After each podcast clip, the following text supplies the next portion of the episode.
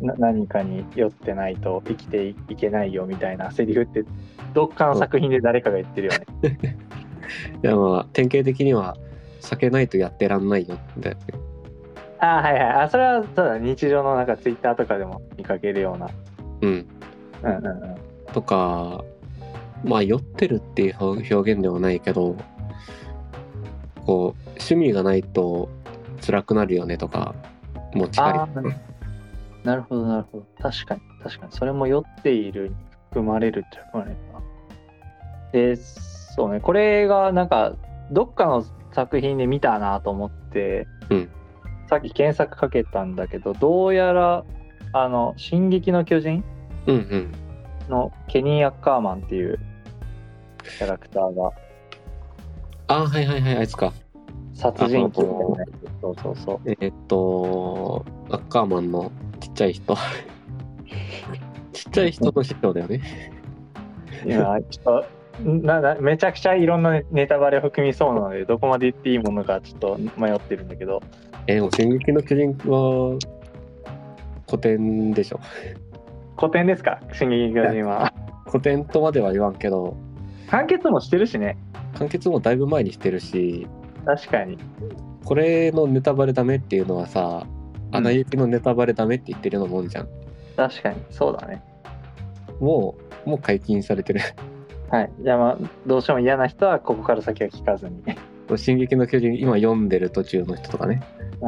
そうねあ終わっとてから10分、10分ぐらい席を外しといて。そうですね。はい、で、まあ、そのケニアカウンって、えっと、まあ、要はさ、でも、言うてそのネタバレもないか。えっうんと、あの、まあ、殺人鬼的な人だよね。こう、人間を殺しまくってる側の人うんうん。で、なんか、そいつが言ってたセリフに、なんだっけな、何かに酔ってなきゃ、あちょっと待って、ちゃんと調べ るわ。みんな何かの奴隷だったっていう。全然違った。いやいや、じゃあその後に言ってんあだよね。みんな何かに酔っ払ってねえとやってられなかったんだなっていう。はいはいはい。そう。で、みんな何かの奴隷だったっていう。まあ、そのセリフがあったらしくて、多分、うん。そうね、一番直近で見たのは多分このセリフなんだと思う。うん。けど、これ見た時も、なんか、あ、その話どっかで聞いたなって思ったから、うんまあまあ、なんか、いろんな作品で、なんか言われてるようなことなんだと思うんだけど。まあね、なんかこういったことはよく聞くよね。そうそうそうそう。でよく聞くしなんかそれなりのこうなんか真実性というか、まあ、説得力、うん。うん、がはあるとは思うし、まあ、だからこそこういろんな作品で使われてると思うんだけど、うんなんか本当にそうなんかなっていうのが結構気になっていて。うんまずでも、まあ、まず説得力の部分で言うと、うんた多分結構共感する人は多いんじゃないかなとは思うよねこの言葉って。そうなんかまあ割と日なんかツイッターとかそのような言葉で溢れてるなと思うし、うんなんか推し活とかしてる人とかは特にそうかなその推しに酔っているというでもそうね。最近推し活ブームだもんね。そうだねそうそうでもなんかうーんこれってなんだろうなまあ一言で一言っていうかなんか結論っぽいところから言うと、うんえーその人間のこう弱さにフォーカスを当てた言葉であって、うんつまりこう人間に対する諦めというか人間ってもう弱いものだよねっていうそのなんか弱者のための言説であって、うんなんかいや現状そうなのかもしれないけどそれを認めたら、うん進歩がないでしょうよって思ってしまう部分がああってあ。うんうん。そうなんかだからなんだろうななんかちょっとさこういうさその物語とかのセリフにうんこういうエモい言葉が入ってるとさ、なんか、でしかもそれなりにこうなんか説得力のある言葉が入ってるとさ、うんなんかこう浄化されるような感覚があって。浄化。いやーそういや人間ってそうだよねわかるわそれが人間の本質だよなあ、はいはいはいはい。それがなんかこう暗にそれも美しいよねみたいなそれそれでもいいというかそ免うそう罪そう的なそうそうそうそうのがなんか案に含まれがちだなと思って、うんいや俺それは違うだろうってちょっと思ってるんよねはいはいはいそうっていうのをまあちょっと,、えーと多分この「進撃の巨人」見た時にも思ったし、うんなんか最近ふとなんかこの言葉が頭をよぎって、うんあのいやそんなこともないよなっていうのをちょっと考えてたよね。うんこの「進撃の巨人」の文脈で言うとさうん、あのーこの何かに酔っ払ってないと生きていられなかったっていうのの前に、うんうんみんなだみんな何かの奴隷だったんだっていう話が入るんでしょ、っそうそうそてなるとこれはあの、まあ、ポジティブな表現ではなくてう、うん、あの奴隷っていうまあ卑しい存在だったんだうんっていうニュアンスもあるから、うんこう少し言い方を変えるとそんなんでいいのかとかうんうんうんお前たちは今奴隷であることに気づけよっていううん解釈ができるよね。うんうんうんうんうんうんでこのこの文章を読んだ時にうんまあ、それでもいいんだって思う人はいるのかなあの奴隷だって言われてああ奴隷かーって 奴隷なら仕方ないかーって まあししかもさうんこの「進撃の巨人」に関してはうんこの、えー束縛からの解放がでかいテーマになってるわけじゃん。そうだねそこでそれを読んでる人があれを見てあれを読んでうん納得してまあだったら自分がこうなのも仕方ないかって思ったらさそいつは「進撃の巨人」読んでないよ。いや俺それは結構俺怪しいと思ってて、うんそうそうそうだからその「進撃の巨人」って結構大きなテーマにその、ね、ど奴隷からの解放みたいなのがあるわけじゃんか、うんこう特に、えー第1部とかぐらいは、うんそのいかにこの壁の外に出るかみたいな、うんねこう自分の活動領域をい命を賭してでもうん、こう外の世界を知るんだっていう自由を得るんだっていう。そうそうそう自由を得るためには命を投げ打ったって構わないぐらいの勢いの、うんねえー話なわけじゃんか序盤は。うんでだからえっ、とであの有名なその第1話とかのエレンのセリフでさ、うんあのなんかそれじゃ家畜じゃねえかみたいなやつあるじゃん。うんうんあの何生きてて壁の中で平穏になんか生涯を終えればいいじゃんみたいな話になった時に、うんそれじゃまるで家畜じゃないかみたいなこと言うじゃん、うんあれ俺結構もうあの一言で泣くぐらい共感してるん やけど早くないまだ第1話だけどね そう「進撃の巨人」の第1話めちゃくちゃ泣けるから早すぎる感受性が豊かすぎる。いやそうなんかエレンのあのその、うんなんていうのこうい人間がこう生きることへの価値っていううんところ、うんその死んだように生きてる状態ってもはやそれ死んでんのと同じじゃんみたいな価値観だと思うんだけど、うんそこには僕はめちゃくちゃ共感してて、うん結構なんかそこになんかそういうムードに、えー、とそういうムードっていうのはそのなんか生きてりゃいいよねとか、うんなんかそのそんなに崇高な理念なんて持ってなくても、うなんか平穏無事に生きていけりゃいいじゃんみたいな結構社会の風潮はそっちに寄ってると思うんだけどうんなんか俺はそういうのに抗がなんか生涯を通して抗おうと思っていて、うん 結構だからあのそういうのもあって泣けるんよね。はいはいはい。 なんかあれだね、あの、えーっと、あの人は何の人なんだろう。よくさ、あの、私はアベプラでしか見たことないんだけどさ、うんに出てる若新さんの、はいはいはいはい。こう生涯思春期みたいなスローガン抱えてんだね。えーうんあその人があの生涯思春期みたいなスローガン掲げてて、うん。うん。で、まあ、そういったスローガンを龍さんも掲げてるんだ。そうだね。あの、社会への反抗。生涯反抗期として。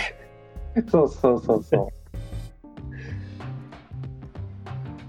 そうね。そうそうそう。で、だから、その、まあ、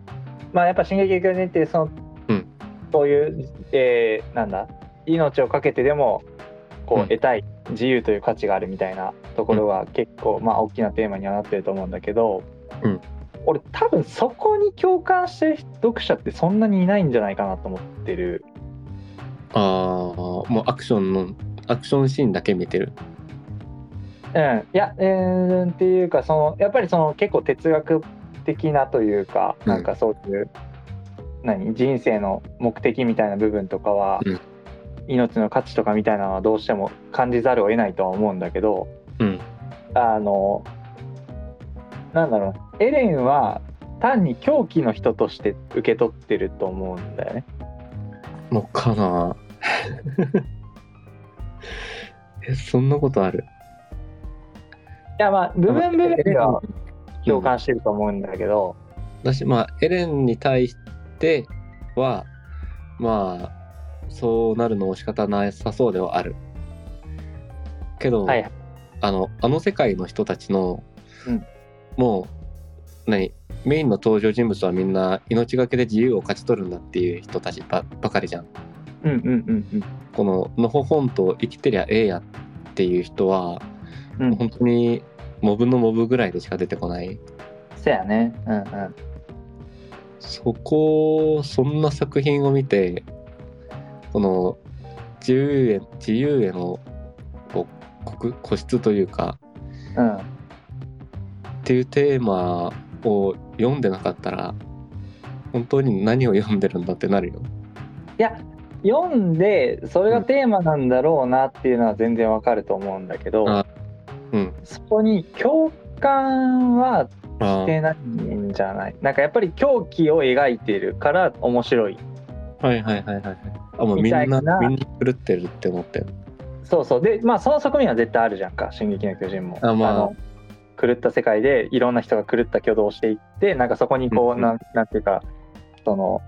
まあよく言うじゃんその危機に瀕した時に人間の本質が現れるみたいな、うんなんかそういった部分を面白がっているっていう層が大半なんじゃないかなと思っていまあそうだね。まあ、シュールギャグ感はあるよね。て まあそれはまあ実際作者もその辺押し出してたりもするしねうん。はいはいはい。このイカレイカレ人間として見てんだ。うんなんじゃないかなと思ってて。うん。そうまあまあわわかんないけど独道を読んでる とかそうわかんないけどまあなんか、うん少なくともこうなんやろ今のこう時代の流れ的にはうんうーんとそんなにマッチしてないんじゃないかなっていう気はエレンエレンの感じはこマただッチしてないんじゃないかっていうう、まああそこまではいかなくともうん結構最近ってまあ最近もう10年ぐらい前からさ、まあ、よく言われるのは、えーまあ、Z 世代とかであさあうんうんうんでこのサラリーマンがサラリーマンじゃなくなってるっていうはいはいはいこの会社に全然こうこう貢献しないとまでは言わんけどうんこう取り込まれずにうんこう定時になったらあ定時なんで帰りますって言ってあの自分の趣味をやるはでいそれが、まあ、新しい価値観で、うんこの個人個人に対してちゃんと決められた時間を働くけれどもそれ以外は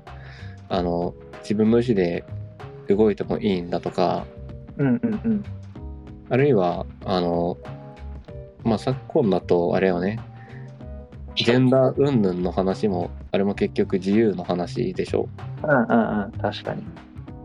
でどんな性別であっても例えば何を着てもいいんだとかうん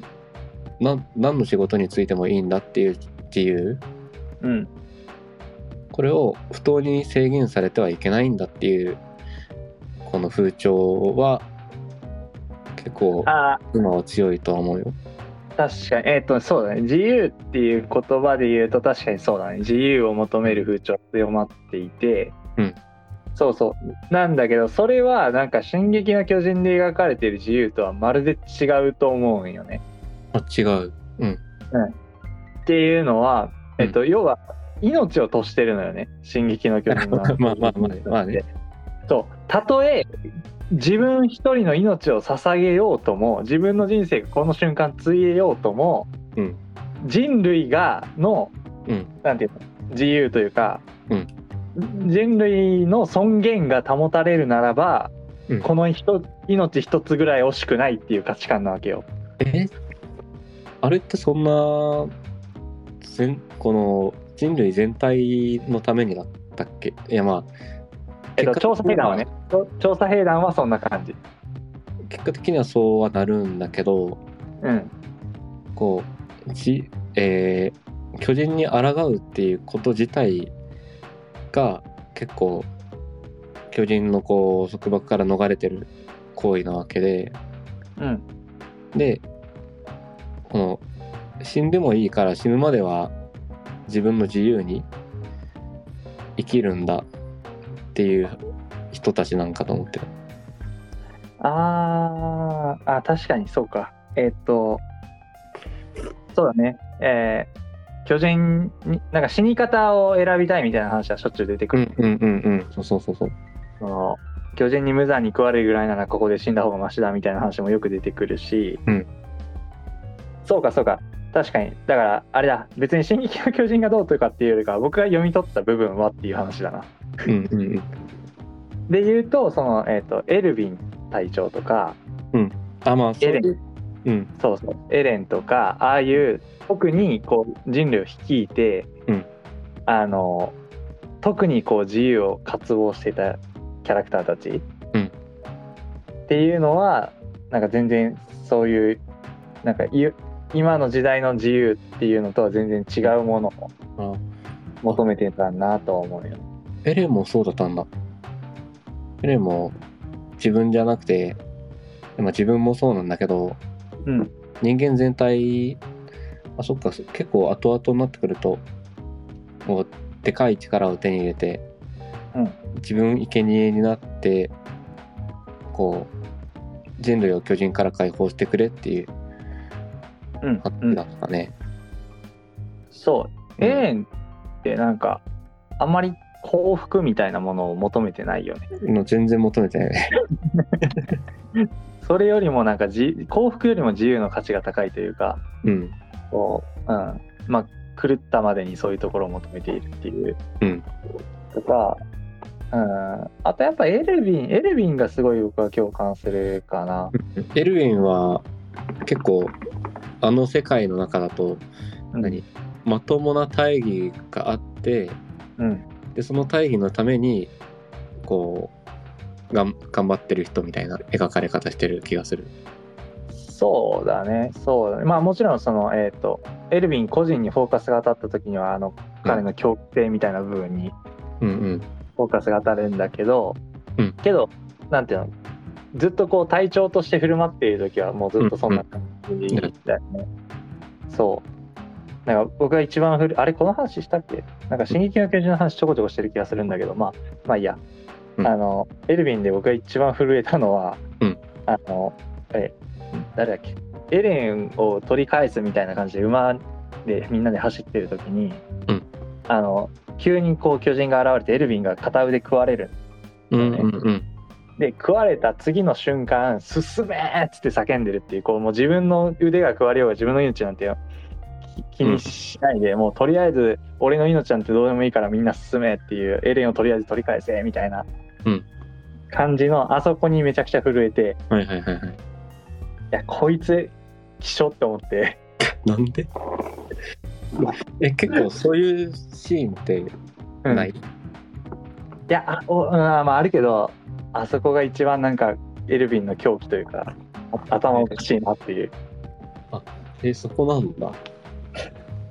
恐恐怖心だって、えっと、それまではずっとさ巨人に食われる人たちってさ、うん。そあのどれだけそれまでに勇敢に戦ってても、はいはいはいそはい。の食われる瞬間になったらこう逃げ出すというか、うんこう情けない姿になって最後無残に食われるみたいなうんのが多かったんだけど、エルヴィンだけは食われた瞬間にすぐに「進め!」っつって叫ぶって いう、うんうんうんうん。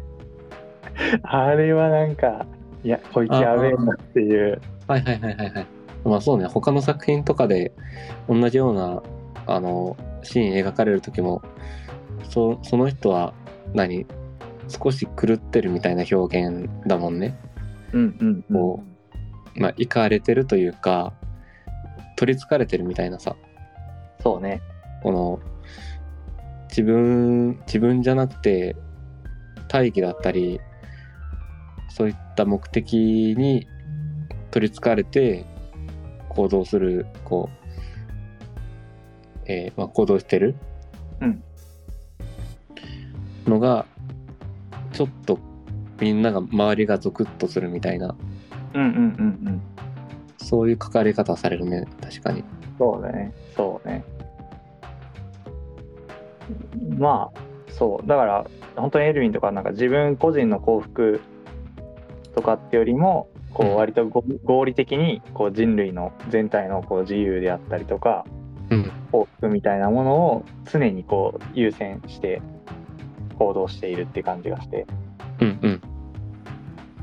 でそれってむしろその今の時代じゃこう全体主義そうっだね。うん。て言われてこうむしろこう意味嫌われるというかうん、今の時代はそっちじゃないね。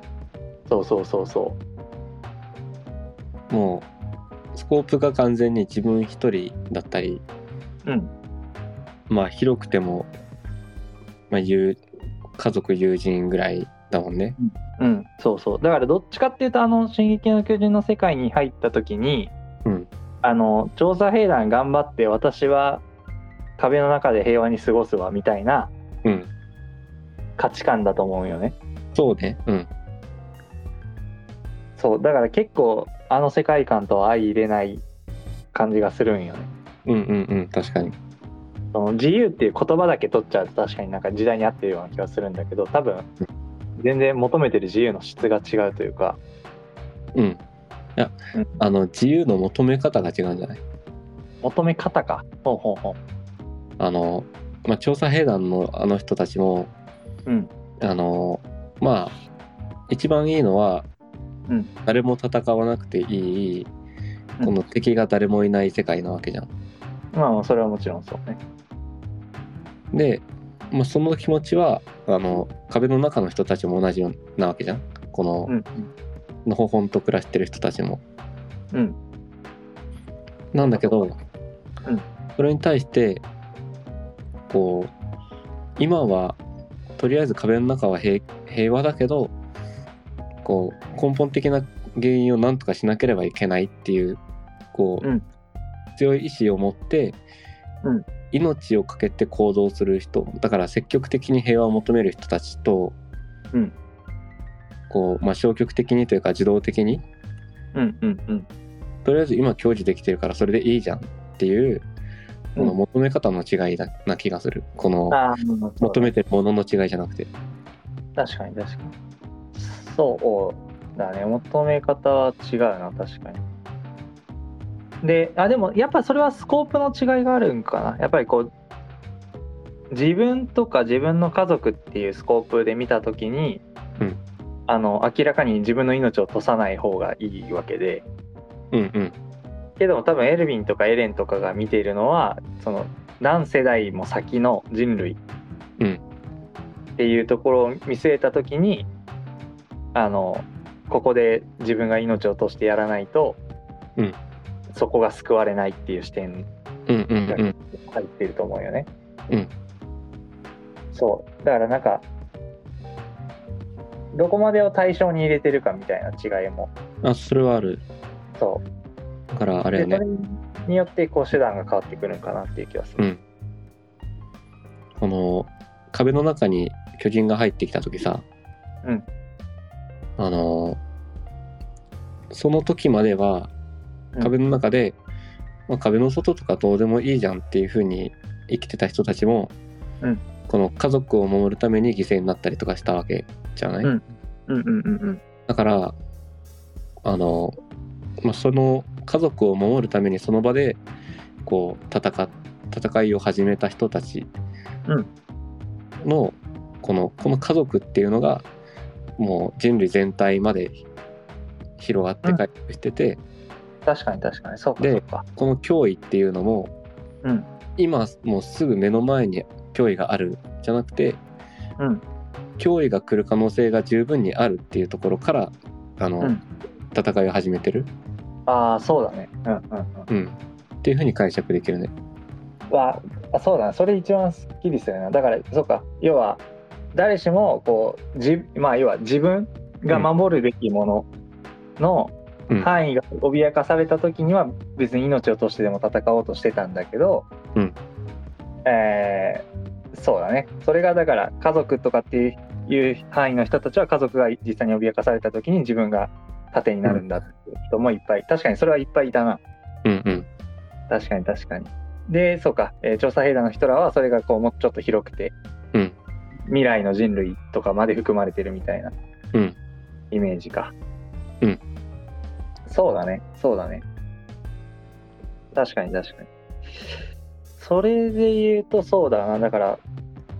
まあ今のあのなんか現代日本の社会は結構スコープがどんどん狭くなっていってるそうだいぶ狭い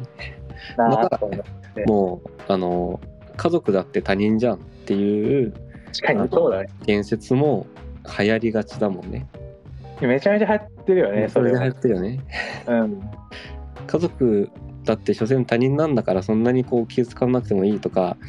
うん、あのまあ分かり合えなくてもそれは仕方ないとかうん、なんなんだ無理して助けなくていいとかさうん、うん、うん、っていうことは、まあ、なんかもうしょっちゅう目にすると思う。するね。なんかうん部分的には確かにそうだなと思う場面もあるんだけど、うんなんか、うーん、なんか貧しい社会だなって思うのよね。本当に。そう、そう。なんかやっぱり、こう、前も言ったかもしれないけど、こうスラムの生き方と文明社会の生き方って違うと思ってて。うんその家族だって他人だからねは明らかにスラムの生き方なんよねあ逆にスラムの生き方し要はその親が虐待してくるとか、うんその親が貧乏でその全然賢くもなくてうんあの何親の言うことに従ってたら自分も不幸になるっていう世界なわけじゃんあはいはいはいはいそっちかはいはいそうそうそうだから親といえども他人なんだからそこに縛られずに生きろよが正解になる社会ってうんうんスラスラムだと思うのよね。うんでスラムにおいては全然それがた正しくてむしろ多分そうやって自分の身を守ったやつだけがこう、うん幸福になれるというか、うんだとは思うんだけどなんかそそのスラムの生き方が推奨されてる社会ってやっぱり嫌だなっていううんうんうん嫌だなって思うよね。えでも今スラムってスラムの生き方だっていう話をしたけどさうん極端に文化文化的というか文明的というか、うん、科学主義的な感じはしないそうそこがだからなんかちょっとアイロニーというかなんか、ね、文明が進んだ果てになんかスラム的な生き方になってるんだっていうふうに、でまであこう人人一人個人のうん、生き方だけをこう合理的に見たら、まあそうなるのかもねっていう結論じゃん。うんまあ確かに確かにまあってなるとやっぱりあまあそっかだからあのスラムでの生き方がこう極端な科学的みたいな合理性だけを求める生き方になるのはまあ必然っちゃ必然なのか、、うんまあ、そうしないとスラムは生きていけないからね。そうそうそう要は、えっと、他人っていうのは基本原則的で、うんえーみんなが私利私欲のために生きていて、うんだから他人っていうのは自分にとって奪い奪ってくるうん奪われる奪われかねない対象なんだっていう、うん価値観に立った時に親ですら他人だからやっぱり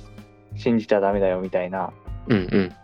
話になっていてで文明社会というかなんかどっちかっていうと人類ってそこを乗り越えてきた歴史もあると思うんよ。うんそのうん集団を形成して役割分担をして、うんでそう役割分担って絶対お互いに信頼関係がないと無理だからさそうあの本当なんか文明的ではあるけど文化的じゃないよねああなるほどねその言い方いいかもね確かにそうだね文明うんうんうん文化的え文化的ではないのがだからお互いを信頼しない生き方ってことだよねうんうんうんうんうんうんそうかもね確かにそうだねなんかうんにになんか僕の口からこれを言うのは非常にはばかられるんだけど、あの人情というものを無視した生き方をうん本当にそになってきているなといううなんだよねそういやだからそうなんかこんな効率中の俺が人 情もうちょっと人情とか考えた方がいいよって言ってる社会って多分だいぶやばいと思うよいや本当そうよそう俺らだけどっちかっていうとそれを言われる側の人間だからさ、うんうんそうなんか社会がたし絶対俺に対して「いやもうちょっと人情とかってものをさ」って言ってそうあのる社会言わがれる絶対側になりたいよねそうそうそう絶対その方が健全だから さそうなんか俺が言ってんのマジ世も末だよ本当そうよ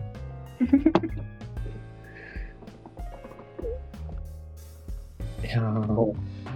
めっちゃそうめちゃめちゃ思うななんかなんかその辺がだからなんかい結構あんまりいいうまい言い方が見つかってないからいろんな言い方しちゃうんだけど、うんうんなんかさっきのなんかネオリベとかさ個人主義がどうのこうのみたいなさ、うんなんかツイートをしてしまうのはなんかその辺に関するモヤモヤだね。これえーなんでなんかまあでもこういったむこういった風潮うん。このもう家族とかどうせ他人だしまずは自分のことを幸せにしろみたいな、うんこういった言説ってさうん。いつ頃から流行りだしたのかってちょっと分かんなくてああ確かに。でまああの典型的な私たちの親世代くらいだとさ、うんそういったものはまだあんまりなかったうん、イメージがあるじゃん。うんってなるとまあ古くても30年とかうん。になるわけよね。うん。で、まあ、これが、えーまあ、30年となるとあれかちょうど、えー高度経済成長とかあるいは何氷河期世代とかを通ったとこなのかな。ああ氷河期世代めっちゃありそう。ね氷河期世代に結構支配的な価値観じゃないうんうん。氷河期世代以降か。氷河期世代以降にそうそうそうそう結構なんか支配的な価値観な気がするな。なんとなくだけど。となるとあのまだ若いわけじゃん。そうね。そうね。うん、でさこの家族を大切にしようとか、うこのん。コミュニティを何この一つのアイデンティティもう血統っていう絶対に揺るがないアンディアイデンティティでつながれたコミュニティが一番効力を発揮するのって死ぬ前じゃん。ほうほうほあ死ぬあ死ぬ前っていうのはあの老いてからじゃない。う。ああ、何介護してもらうみたいな話。あ そうそうそう。とかあはるいし、はい。あの、まあ老いていないなくても健康じゃなくなった時、うんうん。そう元気ね。がなくなった時が一番効果発揮するもので、た確かに。確かにこう元気なうちは一人の方が何動きやすいしいろんなこうしがらみがなくて楽だしうんでこっちの方がコスパいいじゃんって思っちゃうのは分かるんようんうんでもうんうんこうそれがこう、まあ、持続的かというと、うんそうではないよねって思って確かにそれでこうそうね持続的ではないものを、全然例えば若くても、えー病気してうんうん寝込んで買い物行けないみたいな時だってあるし、そうそうそうねまあ、もしかしたら失職して一旦実家に帰る失職した人って大体一旦じ実家に帰るわけでそう家に帰れたらとりあえずご飯食べれるじゃんねそうそうそうそうであーなんか人生積んだわって言ってる人たちはさ、うんうんいやまあこれはあの順番逆の場合も結構あるとは思うんだけどうんこう親だったり実家と縁切ってで職をなくしてあのうん薬に溺れて最後に死ぬみたいなさはいはいはい典型的なこう人生終わったのパターンうんあるじゃん。薬に溺れるまあ薬ってあれだなえっ、と抗うつ剤とかも含めたらあ割とそうそうそうそう典型的だなうんはいっていうふうに一回どっかでつまずいたらうんこのかん、えー極端な個人主義で生きてる人はもう積むのよ。 そうなんよね積み積みやすくししてるのよね自分で そうこの何タダで入れる保険があるのにさいやそうだねそれ捨てるのよ。そうねでまうあんだからあれをね、あの20代のうちは保険いらないでしょってまあ普通に言うじゃんうんそれと同じよねうんで保険はいつでも入れるけどさそういったコミュニティはいつでもは入れな 入れないからそうねやっぱ信頼ってやっぱ長い時間の積み重 ねだからやっぱり、はいね、ある程度コストはかかっちゃうものではあるこうまあ本当に何でもコストって言ってもさこう金銭的なコストはまずかからなくてそうだねで精神的なこともいやまあ人相手によるとは思うよ、まあ、相手といううんかうん自分と相手、まあ、どっちもうん人となりによると思うよけど、うんうんあのまあなんだ標準的なものだとさうん多分、まあ、月額500円ぐらいの精神負荷でしょまあまあなんとなく確かにそんなイメージかなうん なら入ってた方がいいじゃん うん そうだねうんなんかそういったこの今の極端な個人主義っていうのはまだこう若さに支えられてる気はしてるうんうんそうねでなんか、多分それがさそのうんとい昔はなかったというかうんのはなかったというかまあまあその普通さ結構こう二十歳し過ぎたりとかしてこう一人暮らしを、うんね就職大学のタイミングとか就職のタイミングとかで始めるわけじゃんか、うんそこで多分結構親のありがたみみたいなものにとかさその、うんコミュニティの安心感みたいなものにさうん気づくパターンってめちゃくちゃ多いと思うんだあけどあると思うようんそうですあると思うよなんかそこには目をつむってるんかねいやまあそうねいやどうなんだろうな同じそうかは分かんないけどやっぱりこの一人暮らし始めてとか社会人になってとかでうん家に帰ってきてこうご飯を作るのがめんどいとかうんでこの親がご飯毎日作ってたのすごくねっていう人は、うんまあ、結構やっぱり今でもそういそう感じてうんそれを表に出す人っているんだなっては思ったよ、うん結構そうね、う見ん、かける気がするよね。そうそうそうだから、まあ、そういった層もちゃんと残ってはいるんだけどうん。まあとはいえこう同じ人たちかわかんないからさまあ確かにね、 そうだね。そう同じ人人たちかわかんないからちょっとあれなんだけどだからこう、まあ、ちゃんとそういうコミュニティのありがたみっていうのを分かってる若者もきちんと言わする言わ、そうだね。なんかそういうのもちょこちょこ見かけるもんね。言わするんだけどうん。まあでもそうだなこのえー親親だって結局他人だしっていうのってうん。実際こう実際どうかはさておいて、うん自分がすごい不幸なんだって思ってる人たちに流行りがちなそう現だね。実ではあるじゃん。そうだね。で多分そこはうんあの、まあ何そこの大部分はこれ完全なイメージだけど、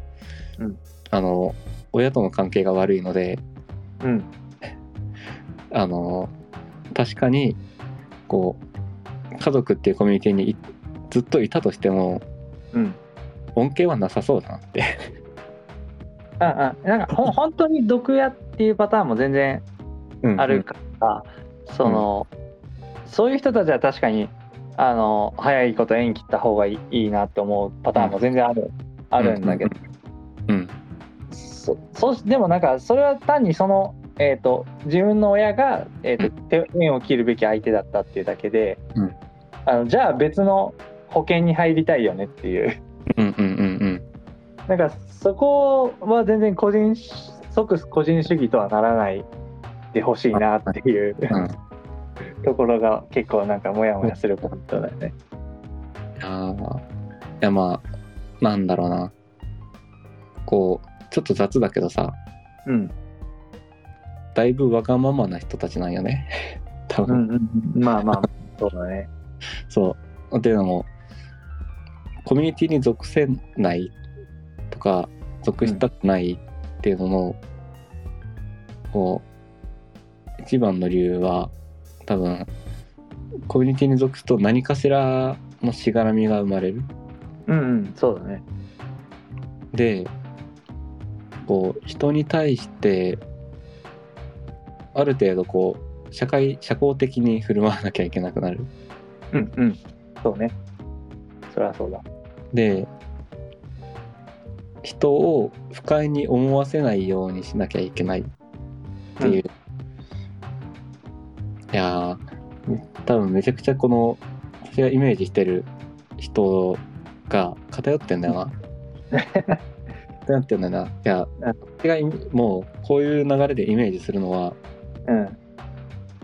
あの親との関係が悪いくせに、うんあの親の教育がしっかり染みついてしまってる人あーいるなーいるなーうんうんういるでしょんいるなーで、まあ、この教育が染みついてるっていうのは別にこの何立ち振る舞いがいいとか上品とかではなくて、あの脅迫観念がすごいっていうそうだね。こういう人たちがあのそういう極端な個人主義の言説にすごいちやほやされてあの何孤立するってうんコミュニティにも属さないし、うん得してもすぐに抜けるっていうもう典型的なものとしてイメージされてしまうんだよね私の中では。うんうん、そうだねで多分その人たちのこう一番根源的なも問題はさうん多分こう不幸とかコストの方に敏感すぎるというそうなかんだうん 幸福とかメリットとかなんかっていう部分にはあんまり目がいかずに、うんなんか苦痛にばかりこう目がいってだから、なんかコスパっていうものを考えずに、うんえーいかにコストを下げるかだけを考えてるというか。そうそうそうそうそう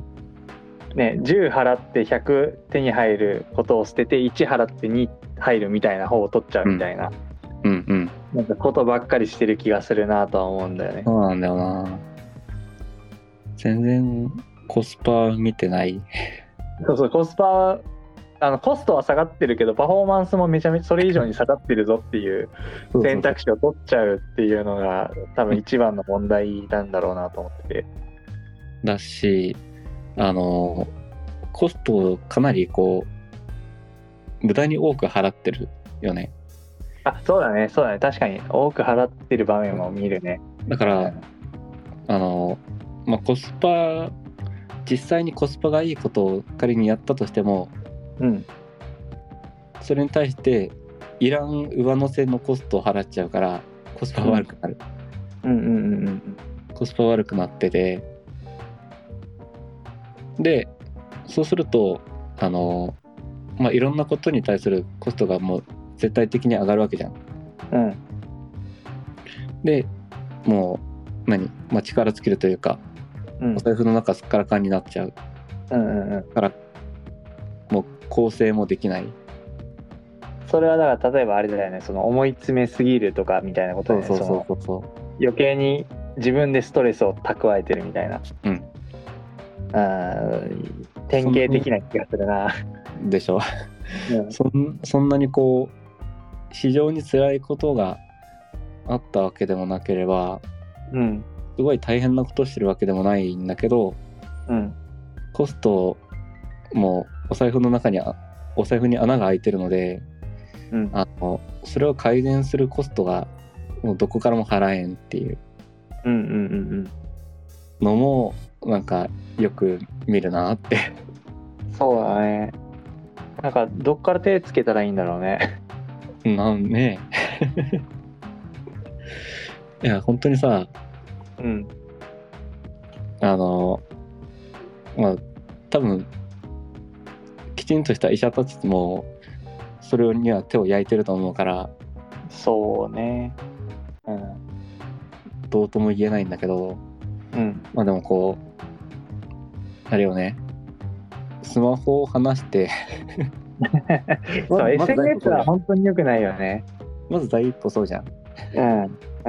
まずスマホを離して、で、あの海にでも行って、うん1日2日寝っ転がればさ、うんうんうんあるある程度こう、まあ、もう本当に海に寝っ転がってたり、うんあの草っぱらで遊んでたりしたらさ、うん辛いことはまずないじゃん。そうねそうねいいことないかもしれんけど、辛いことは絶対ないじゃんうんあったとしてもちょっと転んで怪我するぐらいじゃん。うんうんうんでそうやってさうんやっぱこのコスト払いすぎちゃった分のコストを回復する時間が必要だよね。うん無理を俺こたのう。うんなんかマイルド田舎にさうん地元に定住するマイルドヤンキーの方が幸せなんじゃないか説は結構いろんなとこでささやかれてるじゃんかうんうんうん。それの一つさやつらうツイッターやそんなに積極的にやってないんだよなそうなんだよ。そうはめちゃくちゃでかいと思うんだよねでかいと思うよ。やっぱさほらなんだっけちょっと前まであの、うん世界一幸福な国だったブータンだっけはいはいはいはいあそこもなんかネットの普及で不幸になったんでしょあそうなんやそんな話あるんやあのそうこの多分ブータンだよながうんあの今まで自分たちは幸せですってアンケートに答えてたんだけどうんこの SNS で世界この自分たち以外を見れるようになったからうん自分たちがどれだけまぶ貧しいかっていうのを知ってしまって、それで幸福度が落ちたっていうあ本当は出てきたわ情報が流入して他国と比較できるようになったことでうんう大んきく順位が下がったって書いてあるわ。でしょえーだかあら多分そういうことなんだろうねーいやーそうねいや本当そうだよ。しかもほら SNS 普及し始めうんこの、えー何、ネット先取り民がもう終わって、うん一般人にあの普及し始めた頃にさうん SNS 疲れとか Facebook 疲れみたいなうん言葉がなんかもう流行語になりそうなくらいに流行ってたじゃんうんうんうんもうあそこで結論出てるわけよそうなのよなうんだからうん他人と比較しがちな人たちはまず SNS やんない方がいい絶対そうねこう SNS 見ててこうあこれためになる考え方だなとかさうんこうあ自分もこれを心がけて生きようとかうん思うから、こういったいい情報を見るためにこうネットをやったり SNS やったりするんだっていう話もあるけどうん絶対マイナスの方が大きいってまあ少なくとも今めちゃくちゃ不幸だって思ってる人はそうあのあなたがそうやって考えて収集した情報をもとに現状が作られてるんだっていうことに気づいた方がいいよね。 そうだよもう本当にそういう人たちはねあのページの端で指切りながら本読んでるからねそうそうなんだよ。いや傷だらけよ本当にそうもうちょっとこう身を削らなくても済むやり方はあるぞっていう。うん、本当にさあのいい情報だけ欲しいならさうん、あのもう昔から寺とか教会でやってんのよそうね確かに。説法があるわけようん、説法があるしあの、じゃあこの鬱憤をどこにこう吐き出せばいいんだってならもう何懺悔室に行けばいいのよまあだからやっぱりその辺がさそうこうアクセスしづらいっていうかさやっぱ古臭くてうんなんか説教臭くてみたいなやっぱりどうしてもイメージがあるわけじゃんか。ねだしちょっと怪しいとかねあまあそう怪し宗いとか教イコール怪しいみたいなイメージもあるしね。あと宗教自体に怪しいっていう意識が多分なくてもうん宗教をやってると怪しいと思われるっていうものがあるねああそうだねそうだねこれでかそうじゃないそうだねなんかそのそんなところにすがってる自分は見られたくないみたいなねそうそうそうそうそうんうんうんうこのほら多分その本人が、うんあの本人の周りに例えば友人があのクリスチャンですとかあのお寺によく行ってますとか言っても全然何も思わないと思うようんだし、まあ、なんなら素敵だねみたいな話もするかもしれないけどうんでも自分はちょっとこう自分がやったらなんか変な風に思われるかなっていう恐怖心でうんやんないっうんていう人もこう 結構多そうだよね。うんうんうんでさ今オンラインサロンって流行ってんじゃん。今、そうね今も流行ってんのかまあ一時ほどは熱はない気はするけ などいないでけどもまあまだままあだまだ多分まだ流行ってるよね。だだから、うん今はこの全然怪しさのないオンラインサロンで人の悩みを聞いたりいい話だけ言うっていうものがあの求められてるうんそうだねで問題はさ教祖の力が弱いことなんだよ なそうなんだよ ね教祖が雑魚いっていうのがないやほんとさうぞうむぞうのオンラインサロンはそりゃあねあの、うん歴史に名を残すカリスマ競争とはもう格が違いますよいやもう資本主義の犬しかおらんからさねそう質が低いんだよな競争のえ本当にこうお金くれなくてもいいからこう悩んでる人の話だけでも聞きたいみたいなさうんこっちこっちはいろんなものサービスあげるけどうんこっちは何も求めませんくらいの人がいたらね、いいんだけどね だからやっぱりもうちょっとこうお坊さんがキラキラしないといけないんだよねゲーミングお坊さんゲーミング お坊さんだってそうじゃんそのまさにその人ってお坊さんとかじゃんその、うんいや本実当に際そう2回で求めずに話を聞いてくれる人って、そうそうまさにそのそうお寺のお坊さんなんだけど、うんでもそこがやっぱりどうしてもダサいとかまず、うん特に多分10代の選択肢にはまず浮かびすらしないと思うんだよね。うんそうだねそうだからやっぱりその辺がやっぱもっといけてる相談窓口になんないとうんいけなくてうんうんで多分それはなんかお坊さん発信ではない気がするんだよね。うんその例えばちょこえっ、とねなんか DJ やってるお坊さんとかいたりするんだけど、うんなんかむしろ相談はいかんよ 相談はいかんよそんな人になんか気はなんかげげてものというかさうんあの気は物旗から旗から見てる分にはねうんそう旗から見てる分にはなんかあーなんか変な人いるなぐらいにしかやっぱ見えないわけでうんうん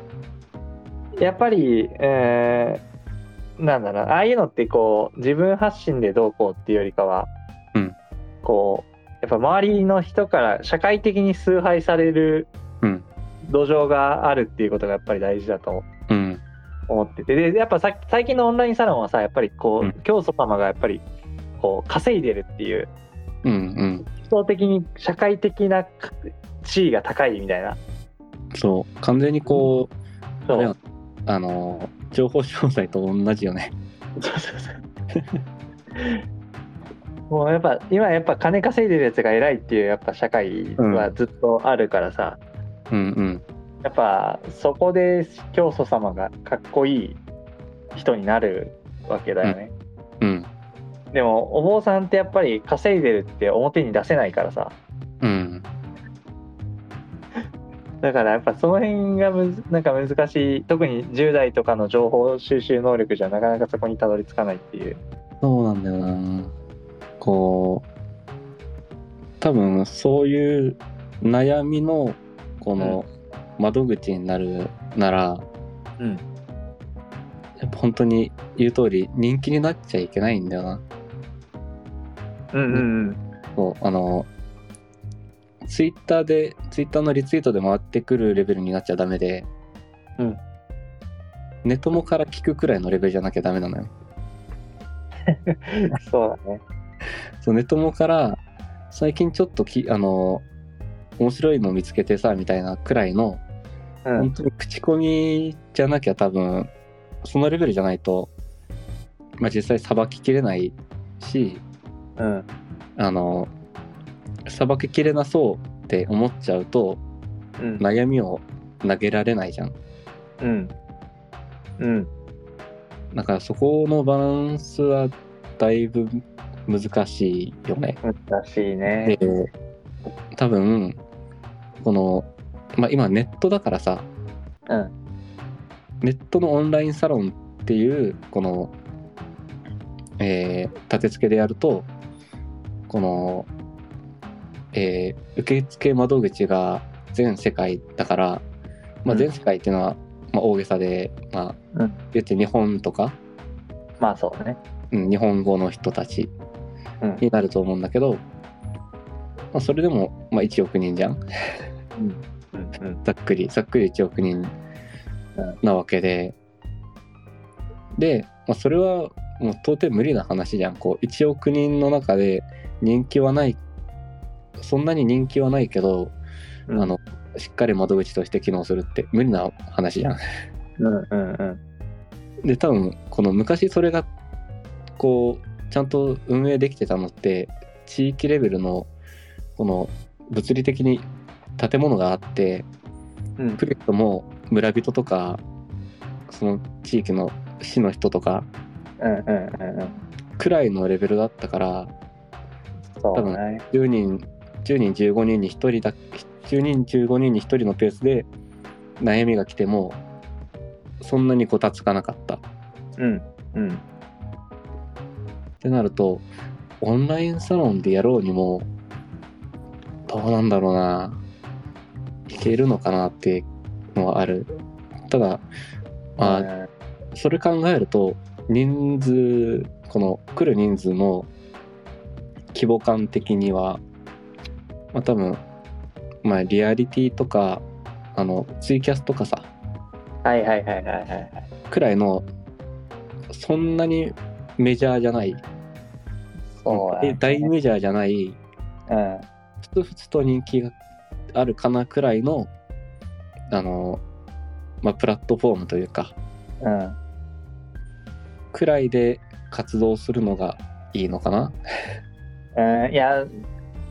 そうだ。いや、でもこの、このね、すげえ難しいのがさ、そう、絶対そのキャパの問題にぶち当たると思ってて、うんうんうん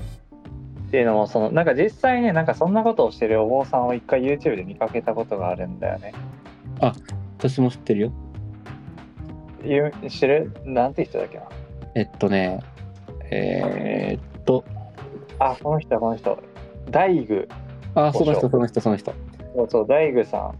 お大きい、愚かって書いて大具。いなんで同じ人知ってんの怖っや、でも今、お坊さん相談って YouTube で調べたら、この人が一番上に出てきたから、多分あーそうなんだい一番有名な人なんじゃない ?YouTube、YouTuber としてあのは。チャンネル登録者数58万人だってああ、でかいね。下手なそうそう YouTuber よりも多いよだいぶいってる。そうで、第5章、えっ、とね、ちょっと何個か見たことあるんやけど、うんあの、やっぱね、難しいなって思ったのが、めちゃくちゃね、誠実に伝えようとしてるなっていうのを感じたんだけど、うんあの、コメント欄とか見てると、やっぱりね、うんあの、なんか刺さったふりしてるやつらばっか。いや本当そうなんかもう、あ、今回もありがたいお話が聞けましたとかさ、いや、本当にそう思います、ありがたい、ありがとうございますとかって言って、刺さったふりしてるやつらばっかで、だからお前らはずっとこの動画を見続けるんだろうって、何も改善してないから、ずっと救いを求める立場から逃れられてないんだろうって、すげえ思ったのよね。いやでもそれはさ多分今に始まったことじゃないよいや、まあ、そうなんやけどね。多分江戸時代とかからうん。江戸時代室町時代も多分そうやって村人が「あありがたいよ」って言って何もわからんまま拝めてたと 思うよまあ、確かに、そうか、別に規模感だけの話ではないんか。まあ、でも、その、一つ要素としてあるのは、その規模をでかくしていくと、うんうんあのやっぱり一人一人に、ね、個別に話す機会が減るからそうなんだよあなそこはある曲解される余地がどんどうんん増えていっちゃうというか、うんうんっていうのがまあすごい大きいなと思って難しいなと思ったよね。まああだからあれよねあの学校と個別指導塾の違いよねああそうだね確かにそうだね。こうやっぱり誰かの相談から持ってきたとしてもその人に対面で伝えないとさうんちょっと広がった一般的な話になっちゃったりするじゃん。そうなんだよね。やっぱ対話の中でじゃないとやっぱ個別具体の話はできないからね。だから古代ギリシャの哲学者たちはみんな対話編を書くんかね。うんいやまああの深い話しようと思ったらやっぱ無理だと思うけどね対話じゃないと。うん、そうなんだよな。うんあれだもんね。もう、こう、基本的にさ、うんあの、まあ、名だたる哲学者、いや名だたる哲学者ではないか。あの、まあ、えーっと、あの人、えー、弁明した人、何した人弁明した人。弁明した人 弁明あソクラソクラテスあ弁弁証法とかの話えソクラテス弁明してんかったっけあああのあれかあ毒飲む直前の弁明ってやつはあしてるじゃんしてる、いはいはいはいそれソねクラテスとかあのえーブッダとかうんあるいは創始とかうんいやまあ創始は違うかな孔子だったかなまああの辺の人うんさあの書物に残さん方がいいって言ってるわけじゃんああ確かあそうだねソクラテスとかも一切残してないもんねそうそうそうはいはいはい、こんなはんい、書物に残したら生きてる言葉じゃないんだからうん伝わらんそれはもう意味がないんだって、そのう人んその人に言ってるのは相手がその人だからこそで自分が自分だからこそうん意味を持つのであってっていう話をしてるよねうんいやーそうなんだけどなでもそうだとスケールしないんだよなそうなんだよな そこなんだよなそこの兼ね合いがさいノーつスまタでに達観してんだよなそういつまでたってもなんか少数の人しか救われないというかさうん救えない母数があまりにも多すぎてでもさあじゃあこれをさ多分あの今時の考え方で言うとうんあのいろんな知見だったりいろんな価値観、うんまあ、いろんな価値観もダメだな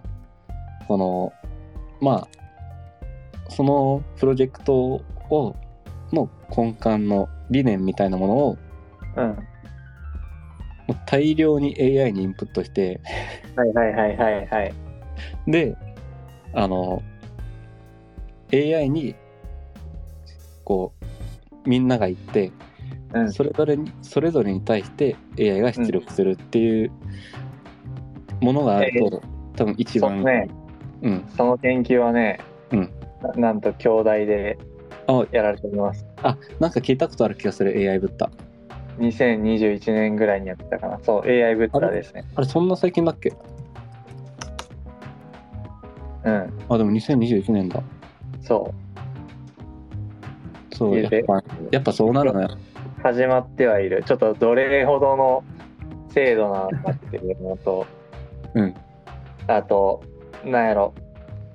結構割とこう日常会話程度ならチャット GPT とかでかなり優秀なうんの返答をしてくれるけど、うんこう教訓みたいな部分を AI がは今の AI がはけるとはまだ思えないうんかうら、んどうなんだろうっていう気はするけどね。そうね。あーなんか、今、記事で開発中の画面見たんだけど、ほうほうそれはね、まあ、ちょっと一例言うと、眠いって言ったら、豪華なベッドを使ってはならない、質素なベッドで眠眠るべきであるとか、ほう。アイデアが出ないって言ったら、学んだこと考えたことに執着しないために、あらゆる心の汚れを取り除く必要があるとか言ってて、うんうんあの、5、6ボットな感じになってる。そうやなだから結局それってあの書物を読むのが効率化されただけって感じだよね。そうそうそう。だしさ、あ、でもそうそうそう。あの、あれじゃん。これは仏教的な取り組みじゃなくて、うん、どっちかっていうとキリスト教的なんだよな。ほうほうほうというと、あの、キリス私が知ってるキリスト教って、うんあの、まず聖書がまず第一に神とつながるツールなわけじゃん。うん、でまあこの宗派によってあの聖書を自分で読むのか偉い人に読んでもらってそれを聞くのかの違いがあるわけでうん、でもやっぱりあの根底には聖書があってで、うんこの悩んだ時とかに偉い人だったり自分で本読んだりして自分に今当てはまる言葉を探すっああはいはいはいはいはい。ていう信仰の形じゃんあれは多分。あなるほどなるほど。でこのブッダボット確かにそれうそれっぽいね、確かにあの今の自分に一番当てはまるブッダの言葉って何ですかっていう結う構キリスト教的な取り組みというか確かにっだなって思ったぽいねまあなんか全く無駄ではないと思うけどね全、く無駄ではないよこれはうん、理想とは程遠いかもしれないけどそうそうそう ヒントくらいには、うん、でもヒントにできるような人なら悩んでないかもなっていうそこなんだよなだしさうん多分こうじゃあブッダを再現したからとてほら今のオーグしおしょああオーグって呼んだあれう大工かわかんない、うん、わかんないけど、うん私もうんわかんない。大愚、あタイグって呼ぶのね、うんうん大愚和尚の言葉を聞いて、うんあの分からん人になるみたいに、うん多分どうやってもこう一発でわかるとかうんこう聞くだけでわかるってないんじゃないか なそうだねそうだなそうだなだから受け手のやっぱ状態によまあそりゃそう当たり前だなどんなにいい教えだったとしても受け手がね受け取る準備ができてなければそ無意味だもんでさまあうんこうこのと取り組みというかうんあの不況というかこうブッダだったりそういった価値観うんをきちんと浸透させるって意味ではさうん多分マインドコントロールとかそっち方面に強い人が強いと思うよ無理やりねで多分あのそっちになると思うよまあやろうとしたらまあ無理やりそうなるかうんこうまあ何程度がどうあれねまあでもそっかでもそうだね程度問題だけで言ってしまえば、うん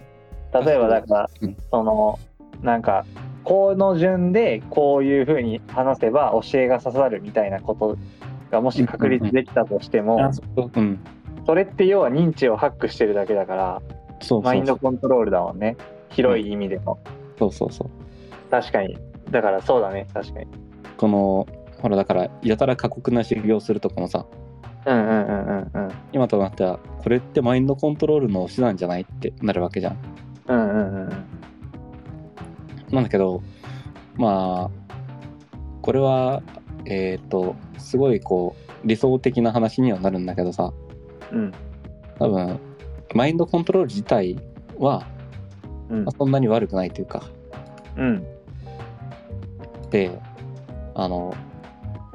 その人は一切こう人気にならずに、うんまあ人気になったとしても人と喋らずに、うん あの来た人にだけはいあのそういったマインドコントロールをするみたいなさもう希望者、希望者も希望者だはけいはいにはい絞ってやってくれる人がいたら多分それが理想なんだよね。うんうんなんだけど、そんな首相な人はおらんやろと。まあ多分寺とかでやってるんやけどねああ、まあそ、まあ、ウルモンの拒まずでマインドコントロールっていうふうには言ってないけど、まあ、そうなるか。そうんうんうん。あ、だし、そうね。あの、ずっと座禅組んでとかさ、ううんもう寺の修行ってもうそうじゃん。そうだねそうだねこう、こう、何しんどい状況に置かせてとか、外界から遮断してとか、うんトランス状態に入れてで教えを叩き込むみたいなさそうだねまあ、すうん、やっぱそうなるよなうこう自主的にというか自分でもうそこに至ろうっていう気概がある人以外んうんうんうんにそういそういった人たち以外を、まあ、救おうというかうん価値観を変えようってなると、うんまあ、そうするしかなさそうだよね。うんあだからあの禅問答とかってそう考えるとすごくこうんう、効果的やね あーっていうのあの、要は意味わからんことをずっと言われるわけやんか。うんであれってまあちょっとどんな深い意味があるのか知らないけど、うんあの一つ大きな機能としてありそうなのが、うんあの常に自分は悟ったっていう感覚からは逃れられるというかさうんうんうんあのあ自分はまだまだ分かってないんだなっていうことを思い知ることができるうん、という効果はありそうだなと思って。ああこう高くなった花くじく効果をそうそうそうだから常になんかもっと考えようとか、うんっていう動機づけにあそうねなりそうだなと思ってうんうんだからそうあの大愚師匠のその YouTube のコメ欄にはやっぱりなんか浅い薄いところをさ分かった気になってるやつらで溢れてるわけよ、うん だからいやその多分部分的にはそれは大事で、うんあのなんか次一歩踏み出す気力になるというかそうそうそうそうそうそれは多分必要、うんそうそうそう必要なことであもしかしてこうなんかもって思わせてそううん行動させる一歩としては全然 OK でうんでもやってみた後ほら全然分かってないでしょって思ってもらう必要もあってうんうんだからもっといしもっともっと考えましょうねっていううんうんところもちゃんとやんなきゃいけないけど多分 YouTube とかだとこうやっぱりどうしても一方通行だからそこまでそアうフターフォローができないそうねいやだーからそうかうだから会話なんだな だから会話なんで だから対話なんだよなだしだからだからコミュニティなんだろうねこあそうだねう定期的に会えるうんうんうんうん影響をお互いに与えあえ継続して与え合えるそうそうそうそうそ場う、所にいるうん、そうっすねやっぱり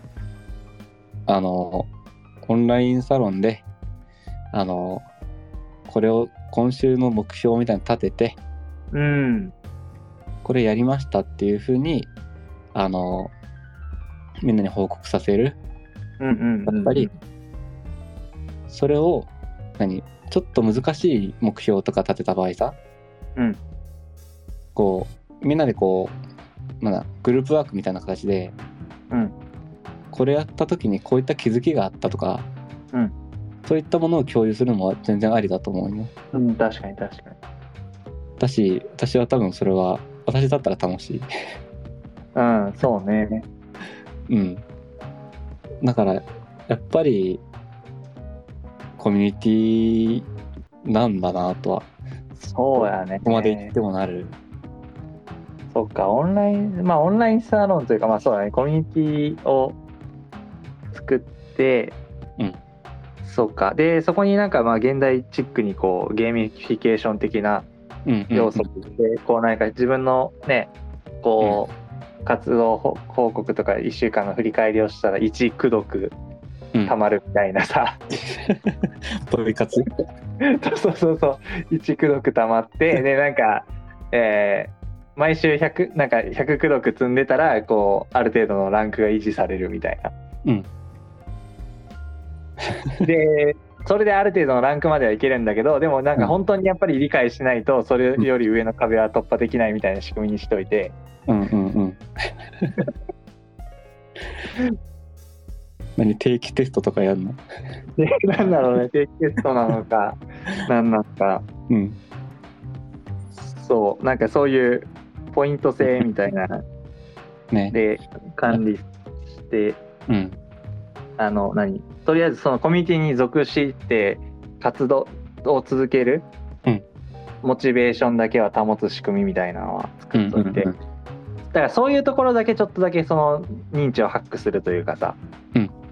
そのポイントポイントで認知をハックする部分は使いつつもって感じかな。うん。うんまあ、じゃないと続かんもん。そうそうそうそうそれはやっぱ難しいからねし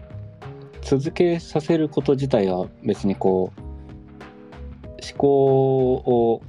ハックすることではないからそうだね思考自体をハックしてるわけじゃないもんねそうそうそうんううんモチベーションを上げてるくらいのさそうだね期間に対して何も手をつけてないからうんうん結構健全じゃないかなうんそうだねまあでもさあの確か昔そういったコミュニティの中でうん目標が提示されて、うんうんあのみんなで自分もこれやったよっていう風に写真を上げるっていうゲームみたいなのもあって、ほうほうほう青いクジラっていうんだけど ほあ知らんういや知らないよえっとねロシアで行われたもので、ほまあ、最初はあの、まあ、本当にうほあんあんまりこう重くない軽いものううんだったんだけどうん私もね細かいところどういった段階でいったかわかんないんだけどはい。どんどんこうエスカレートしていってというか、うんまあはそれは本人たちは気づかないんだけどいはいはい。で最終的にあの自殺に追い追い込むというか最終的に自殺をすちょっるとするわけね。やば。 やば。あったわ。ウねィキペディア情報ではあるけど、ブルーウェールチャレンジ。いやうーん、うんうんすげえ。そんなん、まあ、ある、まあまあ、そっか。っていうのがあったから多分ねまあそういったこう価値観のハックというまあというより価値観をなじませる手法としては、だいぶ有効なことはなんか悪い意味で証明されてるというか確か に。そうだよな。だしさうん。その中でこう、まあ、もっとこうコミュニティで挨拶を決めたり、こはういはい。自分たちが、えー仲間だっていう意識を持たせるうんともっといいっていうよね。あの、なんて、戒戒名じゃないな。なんか宗教ネームを作ったりね。うんうんミドミドルネームみたいな。あれなんていうか、まあまあなんかそうそういうね、なあるよねこう洗礼された人に与えられる名前ってうんうん、ああいうのを作ると貴族意識がすごい高まるよね。とかさほらあったじゃんこう学校でうん。 1週間だけうんこの挨拶をしようとか、この規則を自分たちでも守って生活してみようっていうふうにすると、ほうほうほう。あのそれを1週間って決めたのにしかも最初はそんなバカらしいこと誰もやんないよって言ってたのにどんどんじわじわ増えていって、うんもう最終的には学校のほとんどがへんてこな挨拶をしてへんてこな規則を守ってで守らんやつを罰するようになったっほていう話があの「ザ・ウェイブ」っていう映画にもなってるう。へえ。え、生徒たちが自主的に取り締まるようになったってことそうそうそうそうそへえ。うでこれがおあの、多分確かねこのドイツのナチスがうん。ナチスの教育としてあのおこういった恐ろしいことがあってでもこの人たちが行かれてたわけじゃなくて、うん人間誰しもそうなるんだっていううんうんうん。話として、まあ、1週間で絶対やめろよって先生が言ったのにうん。やめずへにこえう。みんな続けていくっていうエスカレートしていくこのちょっとザ・ウェーブみたいな。面白かったよザ・ウェーブ に。アマプラにあったわ。うん。あ、でもちょっと違うな。保険会社で働く弁護士。あちゃちゃちゃちゃちゃ関係ないよね。学 学校の話 ね、関係なうさんそう。えーっと、ザ・ウェーブ。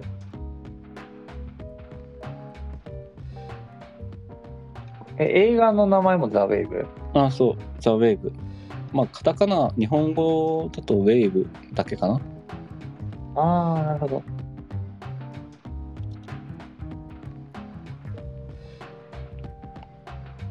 あ、これっぽいな。めち都ゃく立ちゃのとある学校で行われた独裁性をテーマとした授業、これだな。これ楽しいんだね見よで話を話を戻すかはいははい どこに戻すう。えー、っと、じ最初に戻しますか、じゃあ。最初に戻しますかすがるものあ酔うものの話だねおーおー、そうか、じゃあだいぶ脱線したね。だいぶ脱線してるよじゃあだいぶ脱線してるわ。うん。あ、そう、この最初のね、人間誰しも何かに酔っ払ってなきゃ生きていられないのかって話だと、うんあ、でも、この程これもこれも程度って言っちゃおしまいだけどさうん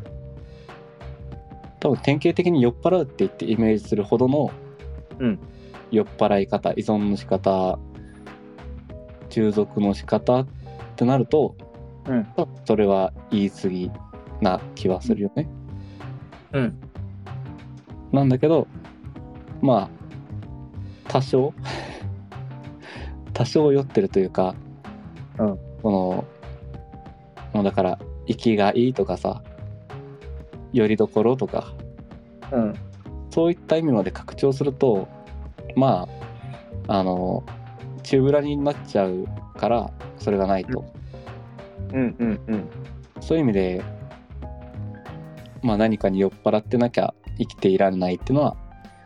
まあ言えなくもなさそ